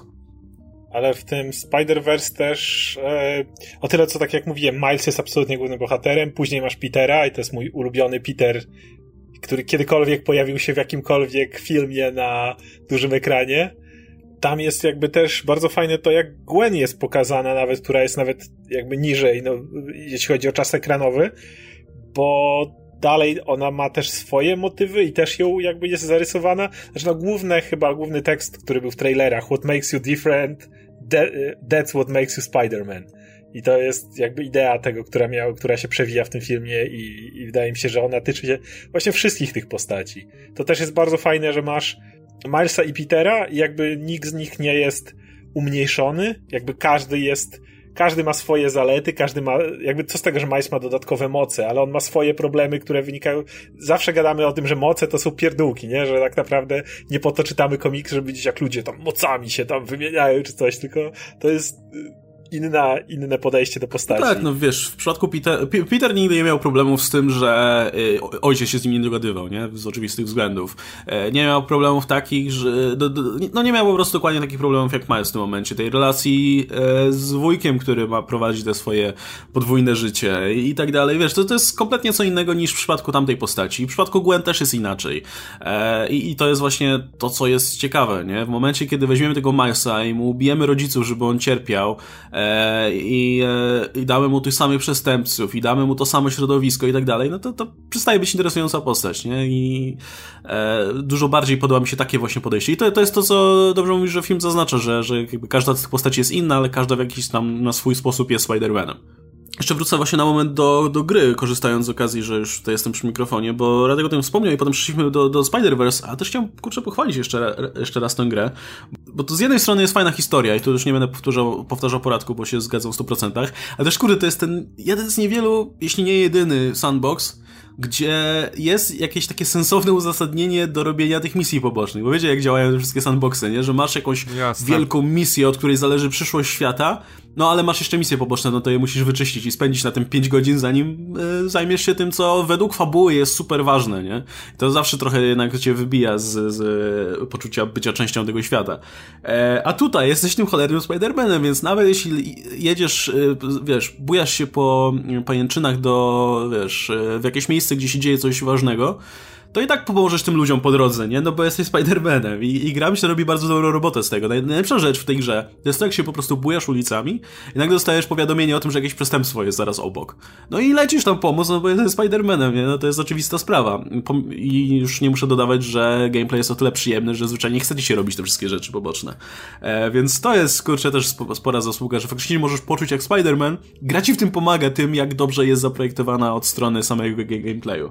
Mm, e, też bardzo fajna robota. No i czeka, kurczę, e, te DLC wychodzą, one są ok, ale czekam na kontynuację, bo myślę, że zrobią już sobie właśnie z Milesem. E, nie, nie, myślę, że nie bez powodu go tutaj zaprezentowali w tej pierwszej Pewnie grze. Będzie, będzie dwóch bohaterów. Będzie nie? dwóch bohaterów. Będziesz się przełączał jakoś między Tak, tak, tak. Ja to widzę w ten sposób, że ze Spider-Manem gra będzie wyglądała, znaczy z Peterem Parkerem gra będzie wyglądała tak, jak wygląda, e, natomiast misje z Milesem będą miały trochę więcej stealth, będą, wiesz, czymś w stylu tych misji no tak. ze Spider-Manem, gdzie chodzisz i eliminujesz wrogów z ukrycia, no bo Miles ma te swoje moce, które w tym pomagają, nie? Może być niewidzialny na moment, ma ten Venom, Blast, Paraliż, tak, e, tak e, i jednocześnie no, jest początkujący, więc wiadomo, że nie będzie miał takich super wypasionych staców jak Peter, nie? Już tutaj zapowiadali, nie? Że miałeś te wszystkie misje z Milesem, to były właśnie jakieś skradankowe. I pewnie będą no, to rozwijać. Używałeś, używałeś no. super hakowania. Jeśli chodzi o tą grę, to ja nie, mam, ja nie mam aż tak pozytywnych e, wrażeń. Znaczy, grało mi się super, główna fabuła była bardzo fajna, tak jak Radek powiedział, to jest, to jest ten Peter, to jest, to jest po prostu ten Peter. E, ja niestety nie lubię aż tak bardzo tych znajdziek. Ja, ja też nie, ja tego nie robiłem w ogóle. Nie, kogo znajdźki obchodzą? ja tyle, co gameplay mi się podobał, tak, tak e, czy ganianie za gołębiami w pewnym nie, momencie. Nie, no błagam. Jest w tej grze go, ganiacie za gołębiami? Nie, jest, tak, tak, to... dla, dla bezdomnego swojego kumpla. Co? To jest typ, najbardziej tak. Spider-Manowa misja w tej grze, okay. że masz kum... nie, ja miałem tego dosyć w pewnym momencie. Natomiast jeśli chodzi o sam gameplay, y, tak jak Łukasz mówił, to, to, to że na przykład rabują jakiegoś jubilera i tam wskakują skakujesz, nagle kamera ci się tak ustawia, jak wiesz, statyczna się robi. Tam mm. po prostu wpadasz do tego sklepu i widzisz sam siebie, jak tam Spider-Man mm. wywala tych gości. To, to było super. I, no ale tak, ale postacie były świetnie napisane. E, I jak chcę powiedzieć, tak trochę podsumowując, zarówno to zrobił Spencer, o którym powiedział Adam, jakby to, co zrobiła gra i to, co zrobił Spider-Verse, y, film, jest jedna świetna rzecz, która w tym roku się stała, jeśli chodzi o Spidermana. Mówiliśmy o tym już jakiś czas temu, jeszcze pamiętam jak Adam, jak kończyło się Secret Wars i mówiło się, że Miles trafi do głównego uniwersum i mówiliśmy, że dzięki temu, a wreszcie się coś stanie pozytywnego, ale średnio z tym wyszło. Dopiero ten rok pozwolił na to, pozwolił Peterowi dorosnąć. Tak. Wreszcie w tym roku mhm. dostaliśmy całą masę produkcji, gdzie Peter Parker już w Y, szeroko rozumianej popkulturze, bo już nie tylko w tych hermetycznych komiksach, ale tutaj również Spencer poszedł z tym oczywiście dalej, ale wszystkim w grze i filmie animowanym, ale jednak, czyli dużo szerszym jakby dojściu, Peter Parker już nie jest rozumiany jako ten mały chłopak, jako ten nastolatek, czternastolatek, co go pająk gryzie jest w szkole, to robi jeszcze MCU cały czas, ale w tych wszystkich innych Peter Parker już jest albo dorosłym, albo dorastającym. No nawet nie dorastający, w ogóle jest dorosły, tylko jest bardziej dorosły albo mniej. No, zależnie od czy ma 40 czy około 30 lat, bo gra, gra i film się tym różnią.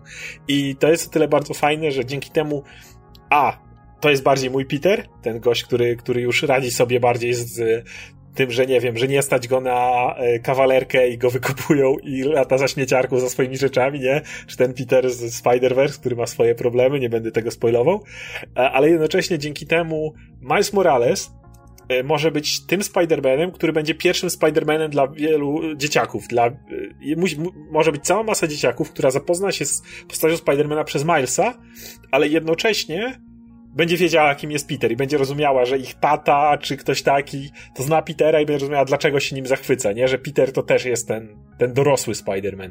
I ja jestem dlatego tak lubię ten rok Spider-Mana, bo wreszcie wreszcie przestaliśmy gonić w kółko za tym Peterem i na siłę go odmładzać i to bolało w komiksach i wszystkich innych miejscach.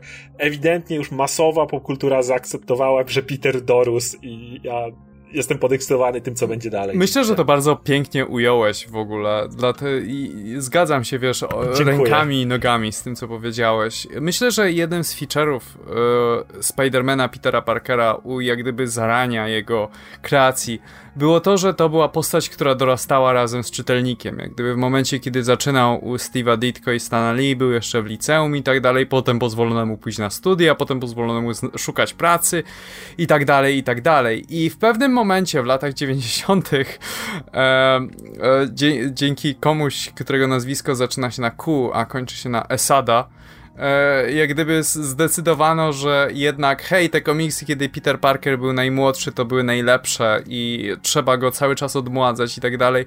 I myślę, że to zabrano jak gdyby taką podstawową podstawowy element Petera Parkera, taki stworzony jeszcze u zarania i, i przez to jak gdyby te komiksy szczególnie udana Stota to było widać, że je, jest, wiele, jest wiele historii udana które są na zasadzie, żeby chciał, ale nie mógł. Jak gdyby zapowiada jakąś zmianę, zapowiada powrót na przykład do Mary Jane, albo nawet nie, albo zapowiada nowy związek, czy zapowiada jakieś poważne zmiany w status quo i nagle trafia na jakąś ścianę, czy to redakcyjną, czy to nie wiem jaką, czy to nawet własną, samocenzurującą, czy coś takiego, że jednak decyduje się, nie, wracamy do tego Spidermana, który jest wiecznie młody i tak dalej.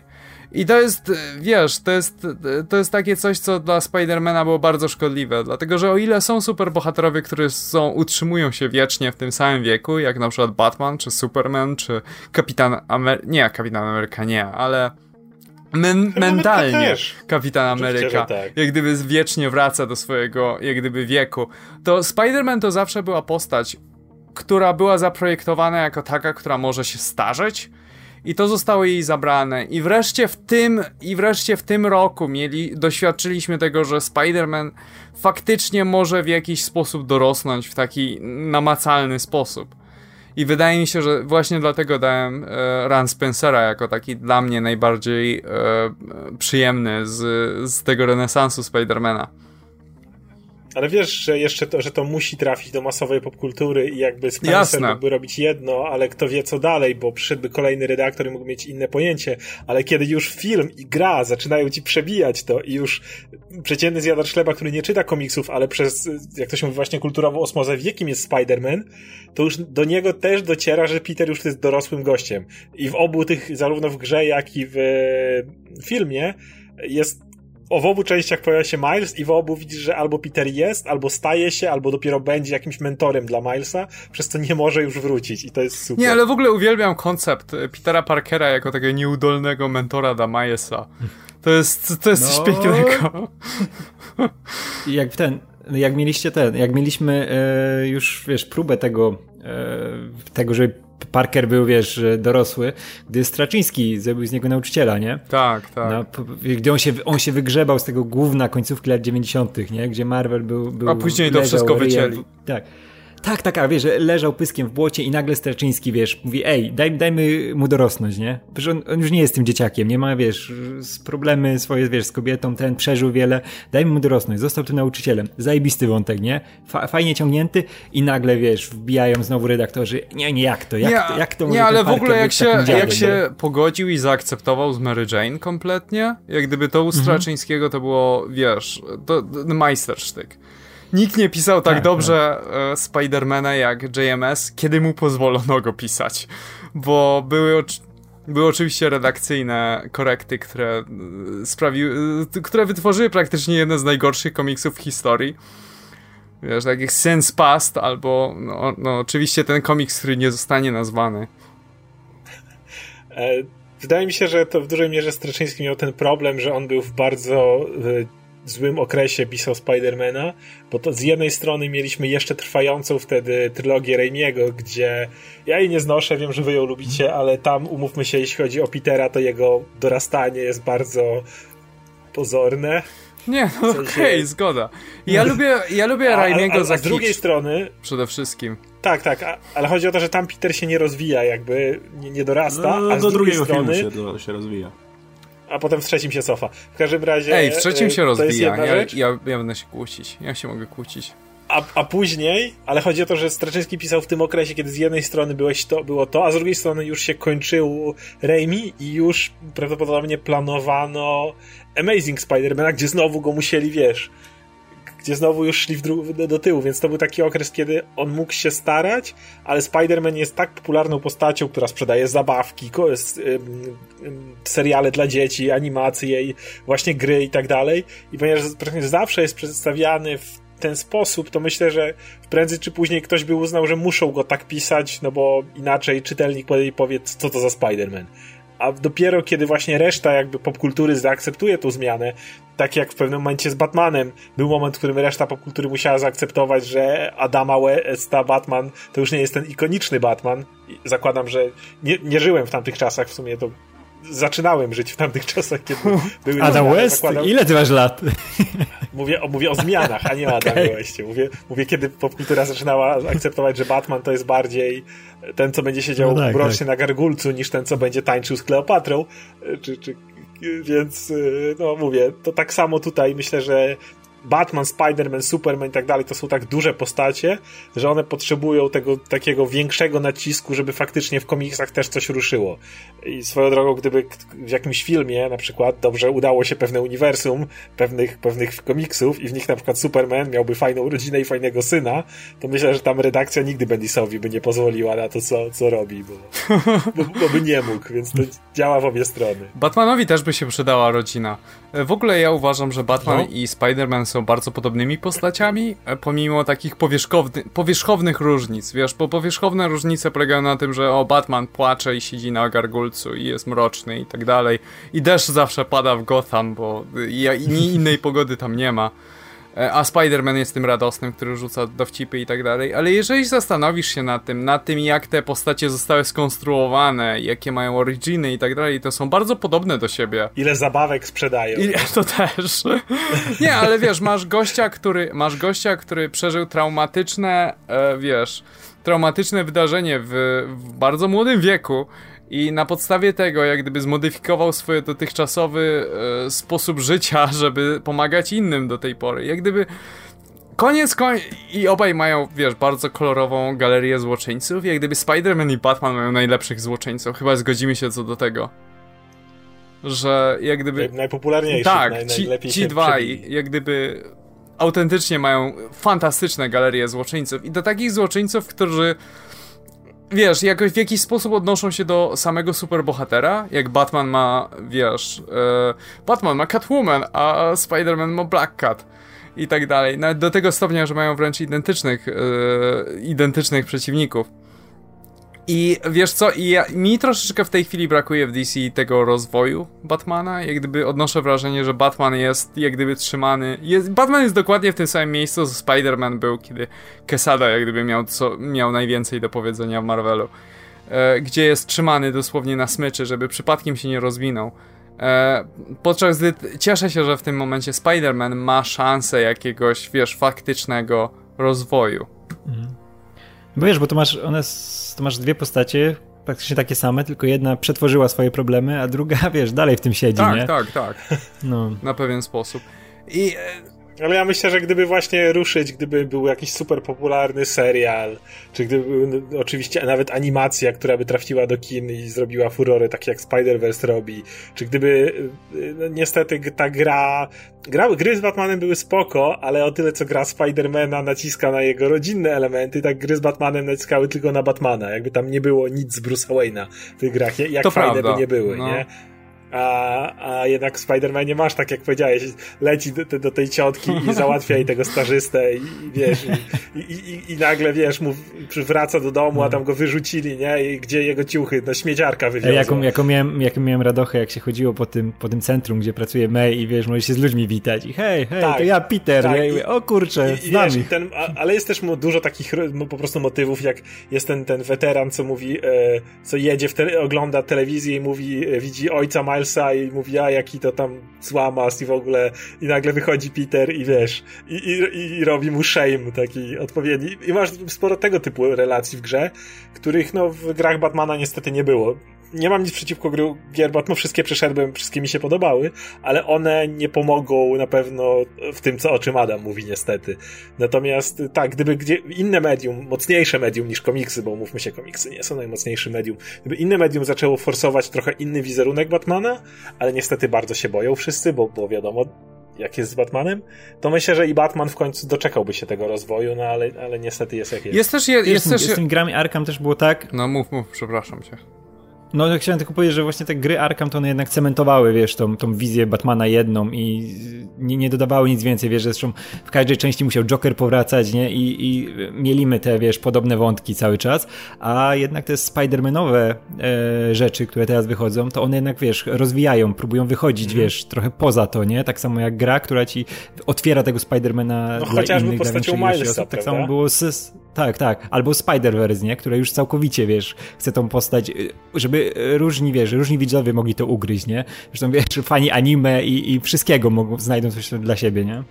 Wyobraź sobie, że zrobiliby grę, która polega na relacji Batmana i Robina. I to już w tym momencie naprawdę obojętnie którego. To mógłby być Dick, to mógłby być Damian, to mógłby być Tim, wszystko jedno, ale że była gra albo właśnie animacja, a jednak jakby nie patrzeć nawet Lego Batman, który był, wiesz, przezabawny, polegał na tym, że to jest Batman. Jakby Robin od przez może pewien film w latach 90., ale nagle zniknął kompletnie z masowej popkultury. Robin istnieje tylko w komiksach, a no prawda jest taka, że nie zrobisz mocnej relacji e, Batmana bez, bez tego jego właśnie ucznia, syna, adepta, w zależności od tego, który Robin. Ale mówię, nie ma znaczenia, który to byłby Robin. Gdyby wzięli któregokolwiek i na tym oparli, to Nagle przeszliśmy na Batmana.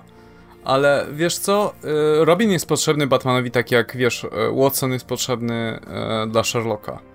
Jest po prostu, jest taką integralną częścią e, Batmana i e, nie wiem, no z jednej strony e, jest jeszcze jedno podobieństwo, które chciałbym, e, które chciałbym zaznaczyć, to jest to, że obie te postacie mają wiele różnych swoich wersji, które, wiesz, odnoszą się do różnych aspektów popkultury. Jak gdyby Batman jest jednym z najbardziej e, takich bohaterów, którzy mają praktycznie swoją wersję dla każdego. I Spider-Man jest bardzo w tym do Batmana podobny. E, z tym, że Spider-Manowi na to ostatnio pozwolono, właśnie przez po pierwsze komiksy Spider-Verse i teraz film, a Batman jak gdyby to jest, wciąż się utrzymuje ta wersja z końcówki lat 80. tego, tego mrocznego rycerza, który siedzi cały czas na gargulcu i płacze za swoimi rodzicami. Ja myślę, że najlepiej w ogóle podsumowuje to, co mówicie, e, samą Spider-Verse, e, w sensie film, gdzie e, świetnie jest pokazane, co się dzieje, kiedy postać robi od 20 iluś tam lat to samo i, i, i, i do, do czego to prowadzi. Co Spider-Man jest też ciekawe, że przecież w momencie, kiedy Straczyński kończył ten swój run, to już dawno, parę lat, do, parę dobrych lat działało, działał Ultimate Spider-Man, który był pisany kompletnie od zera dla nowych czytelników. E, więc nie do końca istniała aż taka potrzeba, żeby, żeby mieć Spidermana e, taki, takiego wracającego do korzeni. E, no bo był inny tytuł, szalenie popularny zresztą, który, który, który temu służył. A kiedy tam się Spiderman zestarzał i nabrał swojego bagażu, no to go zabito i pojawił się Miles wtedy, z, ponownie z tą samą rolą. Więc to tak, e, no to był raczej passion project e, Joe Quesady i, i osób, które były w to za, za, zaangażowane. Ale właśnie tak jeszcze przychodzi mi do głowy, jeśli chodzi o film Spider-Verse, to to jest tak, animacja, haha, dla dzieci. Kurde, w tym filmie mieli jaja, żeby zrobić ze Spider-Manem coś, czego Quesada i ekipa nie mieli zrobić, nie mieli jaj kompletnie zrobić, jeśli chodzi o dorastanie postaci. Nie mówię, bo to byłby chyba już jakiś spoiler, ale jak Adam będziesz oglądał i zobaczysz, przez co przeszedł Peter Parker w serialu, przez to nie dali mu przejść w komiksach, to stwierdzisz, kurde, ktoś miał naprawdę dużo, że tutaj naprawdę pozwolono sobie na więcej, a w komiksach tchórzyli i tego nie pokazali i o, nie możemy tego zrobić. Nie, tu mieli, Więc... sporo mieli jaja, byłem, wiesz, tak cały obłożony jajami na sensie. O, jak... Ale wiesz, Adek, o, o, wiesz, Adek, o, o jaki element Petera tak, chodzi, nie? Tak, Który... tak który mu zablokowali niejako, tak. a tutaj pokazali, nie, to jest dorosły Parker z całym bagażem, ze wszystkim, co dorosły Parker ma mieć na głowie i jedziemy z tym. Więc to też pokazuje, jak wreszcie właśnie pewne rzeczy, których nie, nie wolno, nie wolno, bo to, bo to nasz bohater. Nie, tutaj bum, masz! I jeszcze, i jeszcze więcej, i jeszcze, wiesz. Więc no, to też pokazuje, jak, jak, jak ta postać ewoluowała, że już, już to, czego kiedyś nie wolno było pokazać, dzisiaj masz. Peter ma prawo mieć, na, ma prawo mieć, jak ma 40 lat, to ma prawo mieć cały tylko bagaż, tak. jaki tylko chcesz ma, położyć. Ma prawo płakać w wannie. Ma prawo płakać w wannie i oglądać, i oglądać film o konikach morskich. Szczególnie, że przecież, szczególnie, że właśnie, to robiąc małą klamrę, no w tym momencie myślę, że dla przeciętnego odbiorcy jest już oczywiste, że tych pająków jest więcej, nie? Że poza Peterem jest jeszcze Miles, jest jeszcze Gwen, a są też inne postacie i w tym, choćby w tym e, Spider-Gedonie, który się ostatnio skończył, jest ten moment, kiedy na końcu Peter mówi, że 616 represent, a tam kurde taki gigantyczny tłum scena. bohaterów stoi, tak, nie? Tak.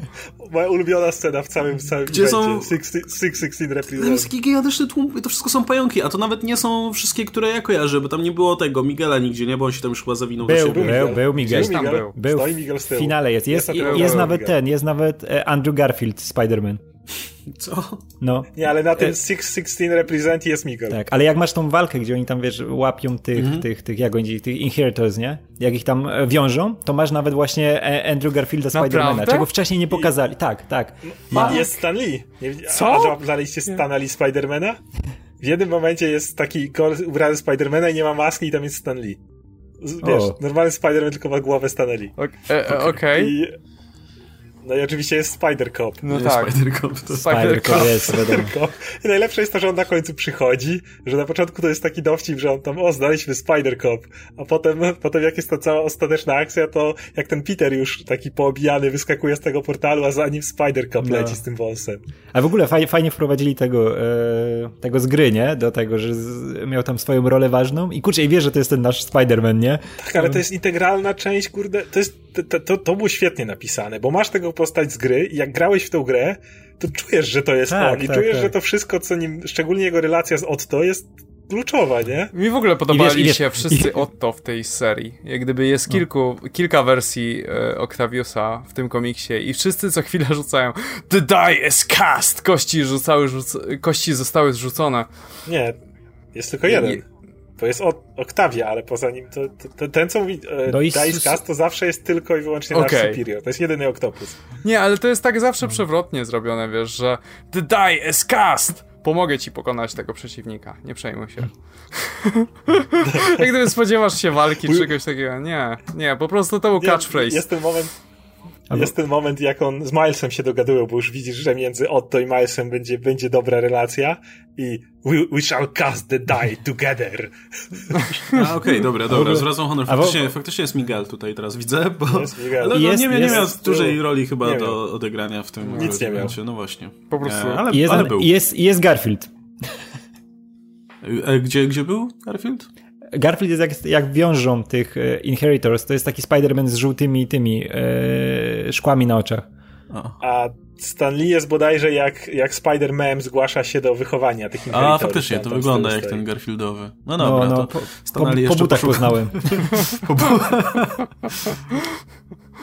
Okej, okay, e, no ale właśnie, a propos, to dobra, to w takim razie jak zaczęliśmy mówić o tym, o tym Otto, bo to jest kolejny, kurczę, kolejna rzecz, która jest dosyć przewrotna, a działa, czyli Octo Octavius jako Spider-Man e, i ogólnie postać heroiczna na, na dłużej.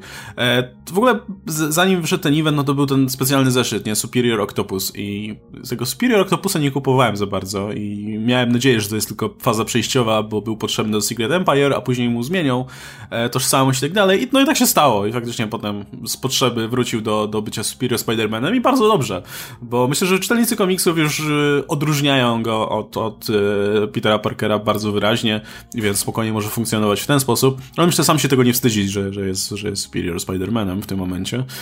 Masz ten motyw, jak chyba jakiś bodajże strażak czy policjant mu zwraca uwagę, że ej, ale Octopus to, to nie tamten, przypadkiem to z Hydrą tam miał coś wspólnego i w ogóle, a on mówi, a nie, to tylko byłem zainspirowany jego tam wynalazkami, myśli, kurde, muszę zmienić ksywę, bo jednak już, już nie wypada. Tak, tak, tamten nie żyje, to ja tylko tutaj... No nie, to nie ja, to nie ja. To, to inny facet. A to nie, nie, nie, nie ty byłeś tym, y, co działał na usługach Hydry ostatnio? Y, miałem wyprany umysł y, tutaj. nie działałem, tak, nie działałem swoim Ej, ale bo, bo jak już jesteśmy przy Spider-Gedonie, to kurde, to jak nadali pseudonim tej Spider-Gwen nowy, ja pierdolę, jakie to było chujowe. Tak, chyba widzę ducha. O ku, ale to fajnie brzmi, o, nie? Dobry, Będę Tak, ale z drugiej tak. strony, ale, ale z drugiej strony jest to o tyle dobre, że jakby cała idea była taka, że od, od nie wiem ilu zeszytów wszyscy ej, Spider-Gwena, muszę znaleźć nowy pseudonim, nie? Ja, ej, Spider-Gwen, chodź tu, kurwa, przestańcie ale... Spider-Gwen, to chuja. Ej, ale wiesz, ale on jest z niczym tak niezwiązany. Wiesz, on... e, dobry sposób na ukrycie swojej tajnej tożsamości, prawda? Spider-Gwen. No. Znaczy ona nie ma Tak. tajnej No tożsamości tak, w swoim tak, uniwersum. tym, ale... No, Ale wiesz, jakby, jakby na przykład zobaczył, o, myślałem, że to pizza, to o, będę Spider Pizza. I nie, no, tak wiesz, Ja mi się ta nazwa nigdy przy- nie podobała, więc... e, nie. Ale widziałem, że już została nadana, więc okej. Jakoś, mi- jakoś chcieli to uzasadnić. To, że Spider-Gwen to jest dobra nazwa i w takim jak gdyby obszarze fanowskim. Jak chcesz, tak, tak. chcesz powiedzieć, że chodzi ci o, na o tą Spider-Woman, no, która jest Gwen Stacy, to Spider-Gwen. Ale wiesz, wiesz, wiesz Ale że to ona... jest ten sam problem z Milesem trochę. Trochę tak. 90% osób mówi na niego Miles, nawet w komiksach. Nawet był ten moment w tym komiksie Spider-Geddon, jak wyskakuje Peter i mówi, ej Miles, coś tam. Ej, weź przestań mi po imieniu mówić. Mhm. No to no na Milesa też jednak większość mówi Miles, a No nie właśnie. Spider-Man, nie? To Ale też- ten problem. Też wiesz, że, że ona i tak będzie zawsze Spider-Gwen, nie? I to się... A Miles będzie Miles, nie? No tak. Spider Miles. Spider-Man. Ale a propos, skoro jesteśmy przy Gwen, to też jest jak niesamowite, jak z żartu właściwie, z pobocznej postaci, którą zrobili przy pierwszym Spider-Verse jako one-shot, tak, taki sam jak wszystkie inne. No dzisiaj mamy Spider-Gwen, która jest w filmie i która, kurde, nagle wszyscy lubią. I to jest też o tyle fajne, że, im, że dzięki temu, jaka jest Spider-Gwen, ja wiem, że nikt nigdy Gwen Stacy nie wskrzesi. Bo wszyscy, bo wszyscy mają w dupie Gwen Stacy, bo jest Spider-Gwen i nie potrzebujesz nic innego. Ale wiesz, ale w Sp- to jest Spider... bardzo fajna postać. Ale w Spider-Gwen to, to jest projekt, w którym wszystko, wiesz, wszystko pykło, nie? Masz postać, która jest w jakiś sposób rozpoznawalna, tu masz zajebisty design. Design, Design ona jest wiesz, wygrała. fantastyczny, to jest Tak, jeden jest- Przez design ona została, umówmy się. Nie wiem, i- ten design to mógłby Steve Ditko spokojnie wymyśleć. Mhm. Jak gdyby to jest... e, Mógłbyś mieć taką postać, która w ogóle nie jest związana z Spider-Manem i też by ten design pasował. Tak. W ogóle, a wiesz, nie, w życiu by nie pomyślał, żeby ten, taką paletę, wiesz, Tak. kolorów do tego kostiumu dobrać, nie? To jest takie pół. Ale jeszcze, tak, pomija to, że design jej postaci, ale też design jej świata jest Tak. bardzo Ej, gra na, per, te- gra na perkusji. Już gra jest lepsza niż Peter, w, nie? W zespole, w zespole Mary Janes, nie? Gdzie Mary Tak. Jane jest, e, Mary Jane jest e, wokalistką, bodajże Betty Brandt i Glory Grant jeszcze grają na tam e, bas i, Nie, ale i, wiesz, i, gitara, nie? Designy I- wielu tych Spider-Manów z, z alternatywnych uniwersów to jest po prostu Spider-Man z dodanym jakimś gównem. Na przykład Spider-Man, który ma i, i rokeza z kolców, czy coś takiego. I skórzaną, ku- skórzaną kurtkę. Spider-Man, który jest innego koloru odrobinę i tak dalej, i tak dalej. Spider-Man, który nosi e, indyjskie ubrania. na przykład. Spod, spodnie. Natomiast, babakar. natomiast Spider-Gwen autentycznie wygląda jak alternatywna wersja Spidermana. Jak gdyby potrafisz sobie wyobrazić to, że ta postać mogłaby postać od zera. Bez istnienia Petera Parkera i tak dalej. I wydaje mi się, że jest, wiesz, o, ogromna, ogromny plus w tym. Ale to też jakby u Spider-Gwen zaczęła się ta relacja, która w sumie teraz dzięki popularnym mediom jest znana z Milesa, bo zarówno w grze, jak i w filmie Spider-Verse Milesa ojciec jest policjantem. W komiksach jest byłym agentem S.H.I.E.L.D., wolę jak jest policjantem. W każdym razie jakby ten motyw najpierw pojawił się właśnie w komiksach Spider-Gwen, bo kapitan Stacy jest jakby ważną postacią w historii Spidermana i jego śmierć przecież była bardzo istotna w komiksach Petera Parkera i ten cały motyw relacji Gwen ze swoim ojcem, który wie, że ona jest Spider-Woman, Ghost Spider, e, a jednocześnie sam jest policjantem, więc musi podejść do tego, no bo ma tu Vigilante w swoim świecie i to było bardzo fajnie napisane, nie wiem, czy czytaliście, ale jakby to też rozwinęło tę postać. Ej. I jednocześnie mistrzowskim Wow, ruchem... Co? co się stało, Radek? Nie, nie, nie, właśnie sobie uświadomiłem, jak mówiłeś o tym. So, sorry, że tak wszedłem w słowo. Jak nie, nie, nie, jak, jaki, jaki Bentis ma straszny fetysz tych byłych agentów S.H.I.E.L.D. Że Każdy, każdy musi być byłym agentem A, S.H.I.E.L.D. no tak. I teraz sobie myślę, że wiesz, w Supermanie nagle stary Supermana się okaże, wiesz, o, by- byłem agentem S.H.I.E.L.D. I nagle takie przerażenie, tam kit z kryptonem, że eksplodował, nie? Ale mój stary był byłem agentem S.H.I.E.L.D., nie? Wiecie o tym? Co to S.H.I.E.L.D.? A chuj. Mój, mój stary był agentem S.H.I.E.L.D., to znaczy Hive, to znaczy, Argus. znaczy Argus i tak dalej. Był, byłem, byłem agentem, lustracja od agentem. razu, wiesz, wszystko. Ta, Amanda Waller przyjedzie i mówi, no ja i twój stary, to po takich misjach byliśmy razem. No i potem pięć, pięć zeszytów, wiesz, flashbacku, które cię nie obchodzi. Tak, tak. Po, pokazane jak ten Jor-El gdzieś tam w dżungli, wiesz, z karabinem, nie? A, a Anyway, e, jeszcze tylko ostatnią rzeczą o, o Gwen chciałem powiedzieć. Jeszcze byłeś według mnie świetnym ruchem. Było, e, kto zginął w jej życiu? Peter Parker. Bo dzięki temu, że wywalili Petera Parkera z jej komiksów, to jeszcze bardziej można było ją budować jako postać na własnych nogach, nie? To był najlepszy pomysł. Kogo, kogo zabić? No bo każdy pająk musi mieć kogoś martwego w swoim życiu, kogoś ważnego. Kogo zabić Gwen? No kogo? Petera i z głowy. I teraz mówimy o Gwen. To też był bardzo dobry W ogóle pomysł. w tym, e, ten jej segment w Spider-Verse, kurczę, zobaczyłbym to w jakiejś krótkometrażówce, wiesz, z tym, z tym e, no, designem zobaczysz, tego, tego świata. Zobaczysz w jej filmie. A no tak, bo przecież ona no, będzie, no, tak. tak. I najlepsze jest to, że ona jeszcze ma tam swój theme. Za każdym razem jak się Gwen pojawia, to masz ten, tę urokową muzyczkę tak. z tyłu, bo wiesz, że to, to też jest każdy Spider ma no, Swoją drogą właśnie to jest ciekawe, nie? że pojawiło się to Spider-Verse, które zaprezentowało od razu iluś tam bohaterów, e, pewnie dla wielu widzów po raz pierwszy. Eee, I teraz część z nich przynajmniej dostanie swoje filmy. To jest budowanie uniwersum tak w zasadzie od zera, coś co e, Warner próbował zrobić, ale im nie wyszło, a tutaj wbija się, wiesz, paru pająków i nagle Gwen staje się na tyle popularna, że, że pewnie będzie zapotrzebowanie na jej film. Jeszcze jedna rzecz a propos gry jeszcze i Spider-Gedonu. Jest ten fajny moment, gdzie e, ten Spider-Man z gry gada z Milesem i mówi, że hej, no ja też mam Milesa w swoim świecie, tylko że jest taki młodszy. Znaczy nie, to jesteś bardziej tutaj rozwinięty. E, on mówi, no to fajnie, fajnie, nie? Tam ten, pozdrów. I, i Spider-Man z gry mówi, no no, jeszcze jedną rzecz mu w sumie mógłbym przekazać. Masz fajny kostium. I nie dziwię się, jak w kolejnej grze tak. ten Spider-Man, wiesz, tak. podejrzewam, że to będzie tak, tak napisane, żeby ci nie czytający komiksu i tak, dla, dla nich i tak to miało sens. Zaprojektowałem ale, nowy kostium. Ale będzie, że zaprojektowałem ci kostium, a my będziemy wiedzieć skąd to się wzięło, nie? I... Tak bardzo, bardzo najstarszy tutaj, bo i, i to, no, tym bardziej, że, że grę i komiks pisze, pisze ta sama osoba, więc to ma jak najbardziej sens. Um, a tak, słuchajcie, a tak ogólnie, co, co macie do powiedzenia o Spider-Gedonie? Ogólnie podobało wam się? Bo dla mnie było spoko, tylko że kurczę, trochę za duża powtórka z rozrywki. Jakby fajnie to przeczytać jeszcze raz, po taką akcję, tylko wolałbym, kurczę, jednak parę nowych pomysłów, a tak naprawdę poza tym, że, że inne były, inne było powiedzmy rozłożenie tego, kto odgrywał ważną rolę tutaj i to było spoko, to jak najbardziej na plus. No to, to samo, nie? I tak czytałem trochę bez emocji, bardziej po prostu, bardziej się cieszyłem z tego, że o, tylu, tylu pająków tutaj.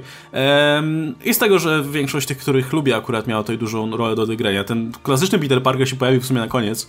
E, I tam w tych swoich, ale i tam w tajnach. ale on miał fajny tie-in. Hmm. On miał bardzo fajną Kurczę, ale, historię ale... jakby to, ta soluwa Petera z Morlunem mi się bardzo podobała, bo to była najfajniejsza soluwa Petera z Morlunem. E, ten cały motyw z ganianiem się po zoo i tym jak Jameson tylko, kurde, no pomogę ci, nie no idź stąd Jameson, nie pomogę ci. To, jakby to jest ciąg, ciąg dalszy tej relacji Jamesona i Petera świetnie pisanej. Więc, a poza tym tak, odsunęli Petera na drugi plan i dali mu robić solo, a jednocześnie Miles i, i Otto są tak zajebistymi. Ja uwielbiam Otto. W ogóle to, to, jak ja się ucieszyłem, jak dowiedziałem się, że nie planują, jak był ten w Clone Conspiracy, jak z Adamem się baliśmy, że nam Otto wrócą do haha, jestem zły, ale ostatecznie nie i teraz Otto tak wymyślili, żeby go mu sklonować ciało, whatever, nieważne, mam swojego Otto, Otto jest moją jedną z ulubionych, w ogóle, jeżeli Dan Slott zrobił jedną dobrą rzecz w swoich komiksach, to najlepsze co zrobił, to zrobił Superior Spidermana, to jest to jest fenomenalna postać, więc cieszę się, że ma... A to ogólnie to się po to czyta, no Spider-Gwen, no, no po co to czytasz? Właśnie po to, żeby zobaczyć napieprzane Spider-Cop, który wyskakuje z, z, portalu obok Andrew Garfielda. Wiesz co, ja mam, ja mam, podobne, ja mam podobne odczucia co Łukasz. To jest duża powtórka z rozrywki, jak gdyby z Inheritorami i z, z całym tym jak gdyby lore i mitologią dookoła. Spidermana opowiedzianą. Jak gdyby Spider-Verse był tak dużo lepszym eventem niż Spider-Geddon. Spider-Geddon był takim dużym, nie wiem, nostalgicznym powrotem do sytuacji, gdzie walczymy dalej z tymi samymi wampirami. I nie wiem, jak gdyby ostatecznie komiks mi wypadł naprawdę słabo, jak gdyby troszeczkę był niepotrzebny na dobrą sprawę. E, jedno, co mi się podobało, to to miałem lepsze zakończenie niż Spider-Verse. Jak gdyby z, tymi, z tym przeniesieniem ich dusz do niemowlaków i tak dalej, to było, to było dużo lepsze. E, ale poza tym, jak gdyby naprawdę nie czułem potrzeby, jak gdyby nie, nie, nie miałem takiej samej ekscytacji, której miałem przy Spider-Verse, a jestem gościem, który naprawdę uwielbia wszelkie historie, gdzie bohaterowie przenoszą się przez różne uniwersa i tak dalej. Jestem ciekaw, czy to nie jest, y, czy oni nie chcieli specjalnie zrobić komiksu żeby no jednak zarobić na popularności gry.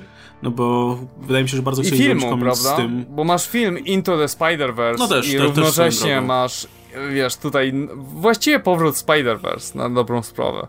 No tak, tak, to swoją drogą, nie? Ale też, też e, no, myślę, że nieprzypadkowo ta postać z gry się tutaj pojawiła i zerowy zeszyt, no to był Jego on. relacja z Otto, I ten zerowy zeszyt to był on na okładce. Jo, zobaczcie komiks z, z tym Spider-Manem z gry, więc jeśli graliście w grę, to może to jest ten komiks, który, który byście jednak chcieli kupić, a może poczytacie dalej. I, i jakby nie patrzeć, ta postać miała też swoją rolę w tej historii, nie? Więc... Czy on miał. Jego rola była istotna dla rozwoju Otto, jakby o tyle, co ta postać nie jest ważna dla czytania komiksów, bo wiadomo, że to jest postać z gry i jakby jego, nie będą go za bardzo ruszać, bo będzie kolejna część gry, ale jego istnienie będzie bardzo istotne dla Otto. No ten, ta, ta końcówka, kiedy on mówi Otto, że e, gość, za którego cię miałem, jakby ten mój wyidealizowany Octavius, którym nie był ani mój Octavius, ani ty nie, nim nie jesteś, ale ty masz szansę jeszcze nim cały czas być, to ewidentnie coś, co będzie rezonowało tam gdzieś w Otto i to będzie nim kierowało, będzie miał swoją własną serię zaraz i myślę, że to będzie istotne. To też było tak, że jednak pierwsza, te pierwsze Spider-Verse e, jakoś naturalnie wychodziło z tej serii Parkera i nie, nie było takie wymuszone, nie?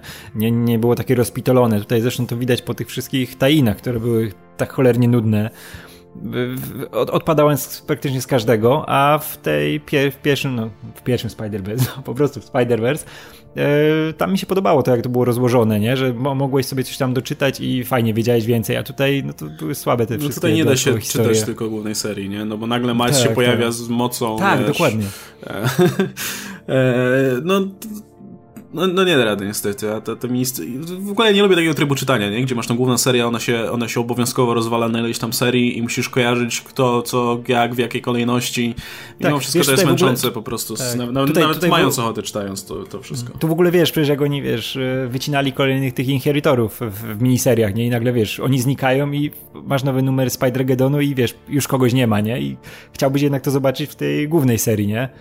No, jednak jestem zwolennikiem układu, gdzie tajny są, wiesz, nieobowiązkowe, a, a mm. pomagają, a nie, nie, nie wymagane do tego. No ale pff, to, tak, tak, tro, tak troszkę jest... było w poprzedniej serii, tylko że na mniejszą skalę, jak dla mnie. Ale jest jedna zaleta Spider-Geddonu nad Spider-Versem, duża, to jest taka, że znaczy to, jest, to nie jest sam event, tylko bardziej polityka Marvela, no i idea taka, że jak sobie czytacie The Amazing Spider-Man i kogoś nie obchodzi Spider-Geddon, to może sobie czytać The Amazing Spider-Man i mieć gdzieś Spider-Geddon, mm. kiedy jak może pamiętacie Spider-Verse, to kompletnie wchłonął nie, nie, nie mogłeś czytać sobie swoich Tak, tak, to, to, był, to był story... A, tak, tylko wiesz, no to, to był storyline dla, dla Amazing tak. Spider-Mana, nie da się ukryć, nie? Nie, nie było serii e, Spider-Verse. Tutaj, tutaj jednak była pięcioodcinkowa seria, jakby nie patrzeć i, i w ogóle się kręciło. Ale jasne, z perspektywy czytelnika na pewno, na pewno było, było to lepsze rozwiązanie. E, szczególnie, że mi, e, ja chyba, że jeszcze coś o samym Spider-Gedonie chcesz dodać. Tak, ja chcę mhm. powiedzieć, że mi bardzo, e, ja bardzo lubię Yamashiro takuje i cieszę się, że miał O, to było fantastyczne. W nie, w ogóle ten cały to, motyw, jak wiesz, jak Superior Spider-Man się pojawi, użyj swojego miecza na początku i tak, o, to brzmi, wiesz, niehonorowo. I tak Dobra, u, dobra, użyję, a potem, ej, ale jakbym zawsze tak walczył, to by było nudno. I, I za każdym razem później, jak, jak Miles używa tego miecza jego, nie, żeby tam rozpieprzyć tego typa i tak nagle dla winkla się wychyla ten Yamashiro i mówi, ej, ale zapomniałeś ręce skrzyżować, jak używasz miecza. To było... ja, ja, ja atakuję Yamashiro, uwielbiam tak. i w ogóle Padrona. I ja bym mógł czytać komiks. Nie wiem, czy czytaliście, był taki tajin, który był kompletnie narysowany jak manga, taki czarno-biały był dosłownie, to była taka mikrohistoria o nim, jak on tam walczy jak z jakimś kaiju. Vault of Spiders. Vault of Spiders tak. Tak, Vault of Spiders. Ja w ogóle uwielbiam jak właśnie w pierwszym, e, znaczy jak w Spider-Verse było, e, była ta krótka historyjka, gdzie się ten e, Morlun pojawia w świecie tego Marvel vs. Capcom, gdzie jest cały komiks wygląda jak właśnie ta bijatyka, co wiesz, wbija tam i go tylko morduje. Tak, i, i KO, ale najlepszy to był ten, jak były te paski gazetowe i on miał problem, bo, bo czas mu nie płynął nie tak, tak jak trzeba. Tak, to, to było Czy ty jesteś upośledzony? Czy, czy, czy, albo, albo jak się pojawiają mu tego z kreskówki i siedzi przy biurku, nie? o, Więc, więc mówię, że, ale co mi się, dlaczego co właśnie bardzo doceniam w Spider-Geddonie, to, że jakby jedyna broń, którą można było zabić Solusa, to był Sword mhm. Vigor. I, to, że, że ten, jaką dużą rolę pełnił tak. ten, ten Yamashiro Takuya, to, wcześniej on był dowcipem w tym poprzednim, nie? Tam na chwilę się pojawił, go Solus rozpierdolił i tyle. Ale tutaj nie, tutaj ten Sword Vigor, to było wiadomo, że to będzie główny Ej, jak się broń, pojawił, zarówno w Spider-Verse oryginalnym, jak i tutaj, to ja słyszałem po prostu ten motyw muzyczny. Japoński w tle. Jak gdyby, w ogóle jak... Z usza, uszami wyobraźni, że się wyrażę. Widzisz, Spider-Geddon po prostu ma ten plus nad Spider-Verse, że dużo poważniej potraktował to prawda, postać. To prawda. No. I, no to ważna postać. I nie, i w ogóle jak mówi, że jest... wiesz, tutaj znajdziemy jednego z, na, na moich, z naszych najpotężniejszych sojuszników i tak dalej i widzisz te roboty napierdalające się ze sobą. To coś pięknego. Ale te, ja w ogóle lubię te takie motywy, jak oni, jak tam Milesa ekipa robiła ten włam i im się nie udało i nagle ten Sword Vigor uderza i oni, dobra, uciekamy, Marvel Art Transform i nagle ten Leopadron się zmienia w rakietę i odlatuje z nim. Ej, ale mój ulubiony ten, tak. ulubiony moment Spider-Gedonu, jeden z tych, które naprawdę zapamiętam, to jest jak mówi, że jest tym e, emisariuszem piekieł. Tak! Matko, to jest to nie Leopadrona powinieneś się obawiać, tak, tylko... nie. I am Emissary of Hell. Emissary of Hell. No. Come on, to było najbiste. Okej, okay, dobra, słuchajcie, to jeszcze na sam koniec. Czy ktoś z was czyta tego mm, Spectacular Spidermana? To, co się działo ostatnio, to tylko, tylko i wyłącznie tajny do Spider-Gedonu, tak? Tak, natomiast... I to, czy ta seria się kończy teraz? E, tak, i będzie teraz nowa seria Friendly Neighborhood Spider-Man, okej, okay, która pewnie się skupi będzie... bardziej lokalnych rzeczach. I ją, ją Tom Taylor ma pisać. Natomiast jest teraz Amazing Spider-Man, nowy stary ark, który się opiera przede wszystkim na Jonahu, J.J. Jonah Jameson. Tak, i wreszcie Ryan Otley wrócił do rysowania, więc dwa zeszyty ostatnio przeczytałem, do poprzednich się nie mogłem zmusić e, i te dwa ostatnie zeszyty są spoko całkiem. Ale zapomniałem ci powiedzieć ostatnim razem, poprzednie e, Ramos rysuje tylko w połowie, w sensie Ramos rysuje historię Spidermana i Black Cat, a historię tego klubu, tego wsparcia, grupy wsparcia dla tych ludzi z superbohaterami, do której idzie Mary Jane, już nie rysuje, nie rysuje Otli, ale nie rysuje też Ramos. Jest tylko okay. połowę tych Dobre i to. Ale a jak ci się podoba ten story arc z J. Jonah Jamesonem? Nie no, spoko, tylko jestem ciekaw, ile jeszcze potrwa zanim, wiesz, ten Jameson się znudzi i to się zrobi, zrobi się irytujące, bo to jest, wiesz, ten Jameson jest trochę pisany na jednej nucie cały czas, nie? Jak to Jameson, tylko ale że jest teraz po drugiej stronie. Tutaj. Tak, ale jest e, okazja, żeby się rozwinął właśnie. Tak, tylko że to jest właśnie początek tego wszystkiego, więc zobaczymy, jak, w jaką stronę to pójdzie dalej, bo jeśli to dalej będzie taka relacja na zasadzie, o, jestem dalej tym zarozumiałym, chujowym Jamesonem, no tak, tylko tak, teraz tak. wyjątkowo lubię Spidermana, no to, to będzie nuda, nie? Mam nadzieję, że, że Spencer wymyśli coś, coś lepszego. No, ja mam nadzieję, że te, to, co jest tu pokazywane, bo jakby ta cała historia pokazuje mu jego życiowe doświadczenia, jego życiowe mhm. porażki. Ja mam nadzieję, że tego na tyle kopnie w dupę, że też Jameson się rozwinie, a teraz mamy rok rozwoju Spidermana i bohaterów ze Spidermanem związanych. Niech rozwinął wreszcie ciocię May, Spider-Verse, tam jest fajny przykład. E, e, no, a więc e, Jamesona też można ruszyć teraz. Okej, okay, to by było chyba na tyle w takim razie. E, będziemy się w takim razie z wami żegnać. Oczywiście życzymy wesołych świąt, bo tak się składa, że spotkamy się z wami pewnie dopiero już e, w styczniu. No chyba, że się zbierzemy wcześniej, ale, ale myślę, że, że raczej Ej, na to a propos tego, myślicie, myślicie, że te e, kolendy, te piosenki świąteczne Spidermana można gdzieś odsłuchać w całości? No mam nadzieję, że będą.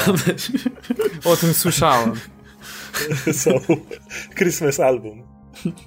Mam nadzieję, że on gdzieś naprawdę istnieje, a nie, nie tylko mam nic przeciwko.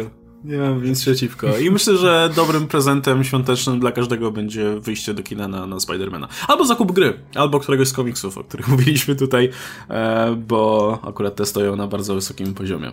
E, no dobra, będziemy się żegnać. Był ze mną oczywiście Adam Antolski. Wesołych świąt wszystkim, zdrowych, radosnych, niezależnie jakie obchodzicie i tak dalej.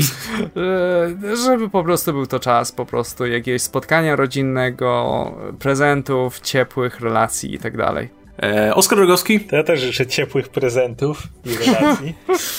ciepłych prezentów, wielu relacji. wielu relacji, ciepłych prezentów i, i wszystkiego najlepszego. Ej, jeśli, jeśli prezentem byłoby jedzenie, to dobrze by było, żeby było ciepłe, więc... I Radek Pisula. To ja życzę relacji. ja nie, bo wszystkiego najlepszego i żeby, żeby były fajne święta i, i, i, i wesołe, i rodzinne, i Spidermanowe, i w ogóle fajne. No, najlepszego. I ja się oczywiście dołączam do wszystkich tych życzeń. Dziękujemy Wam za słuchanie w tym roku. Mam nadzieję, że całkiem udanym. Widzimy się już w roku przyszłym, gdzie myślę, że pogadamy sobie, podsumujemy sobie tak e, pobieżnie e, poprzedni rok e, w komiksach. Tymczasem wesołych świąt, trzymajcie się. Cześć.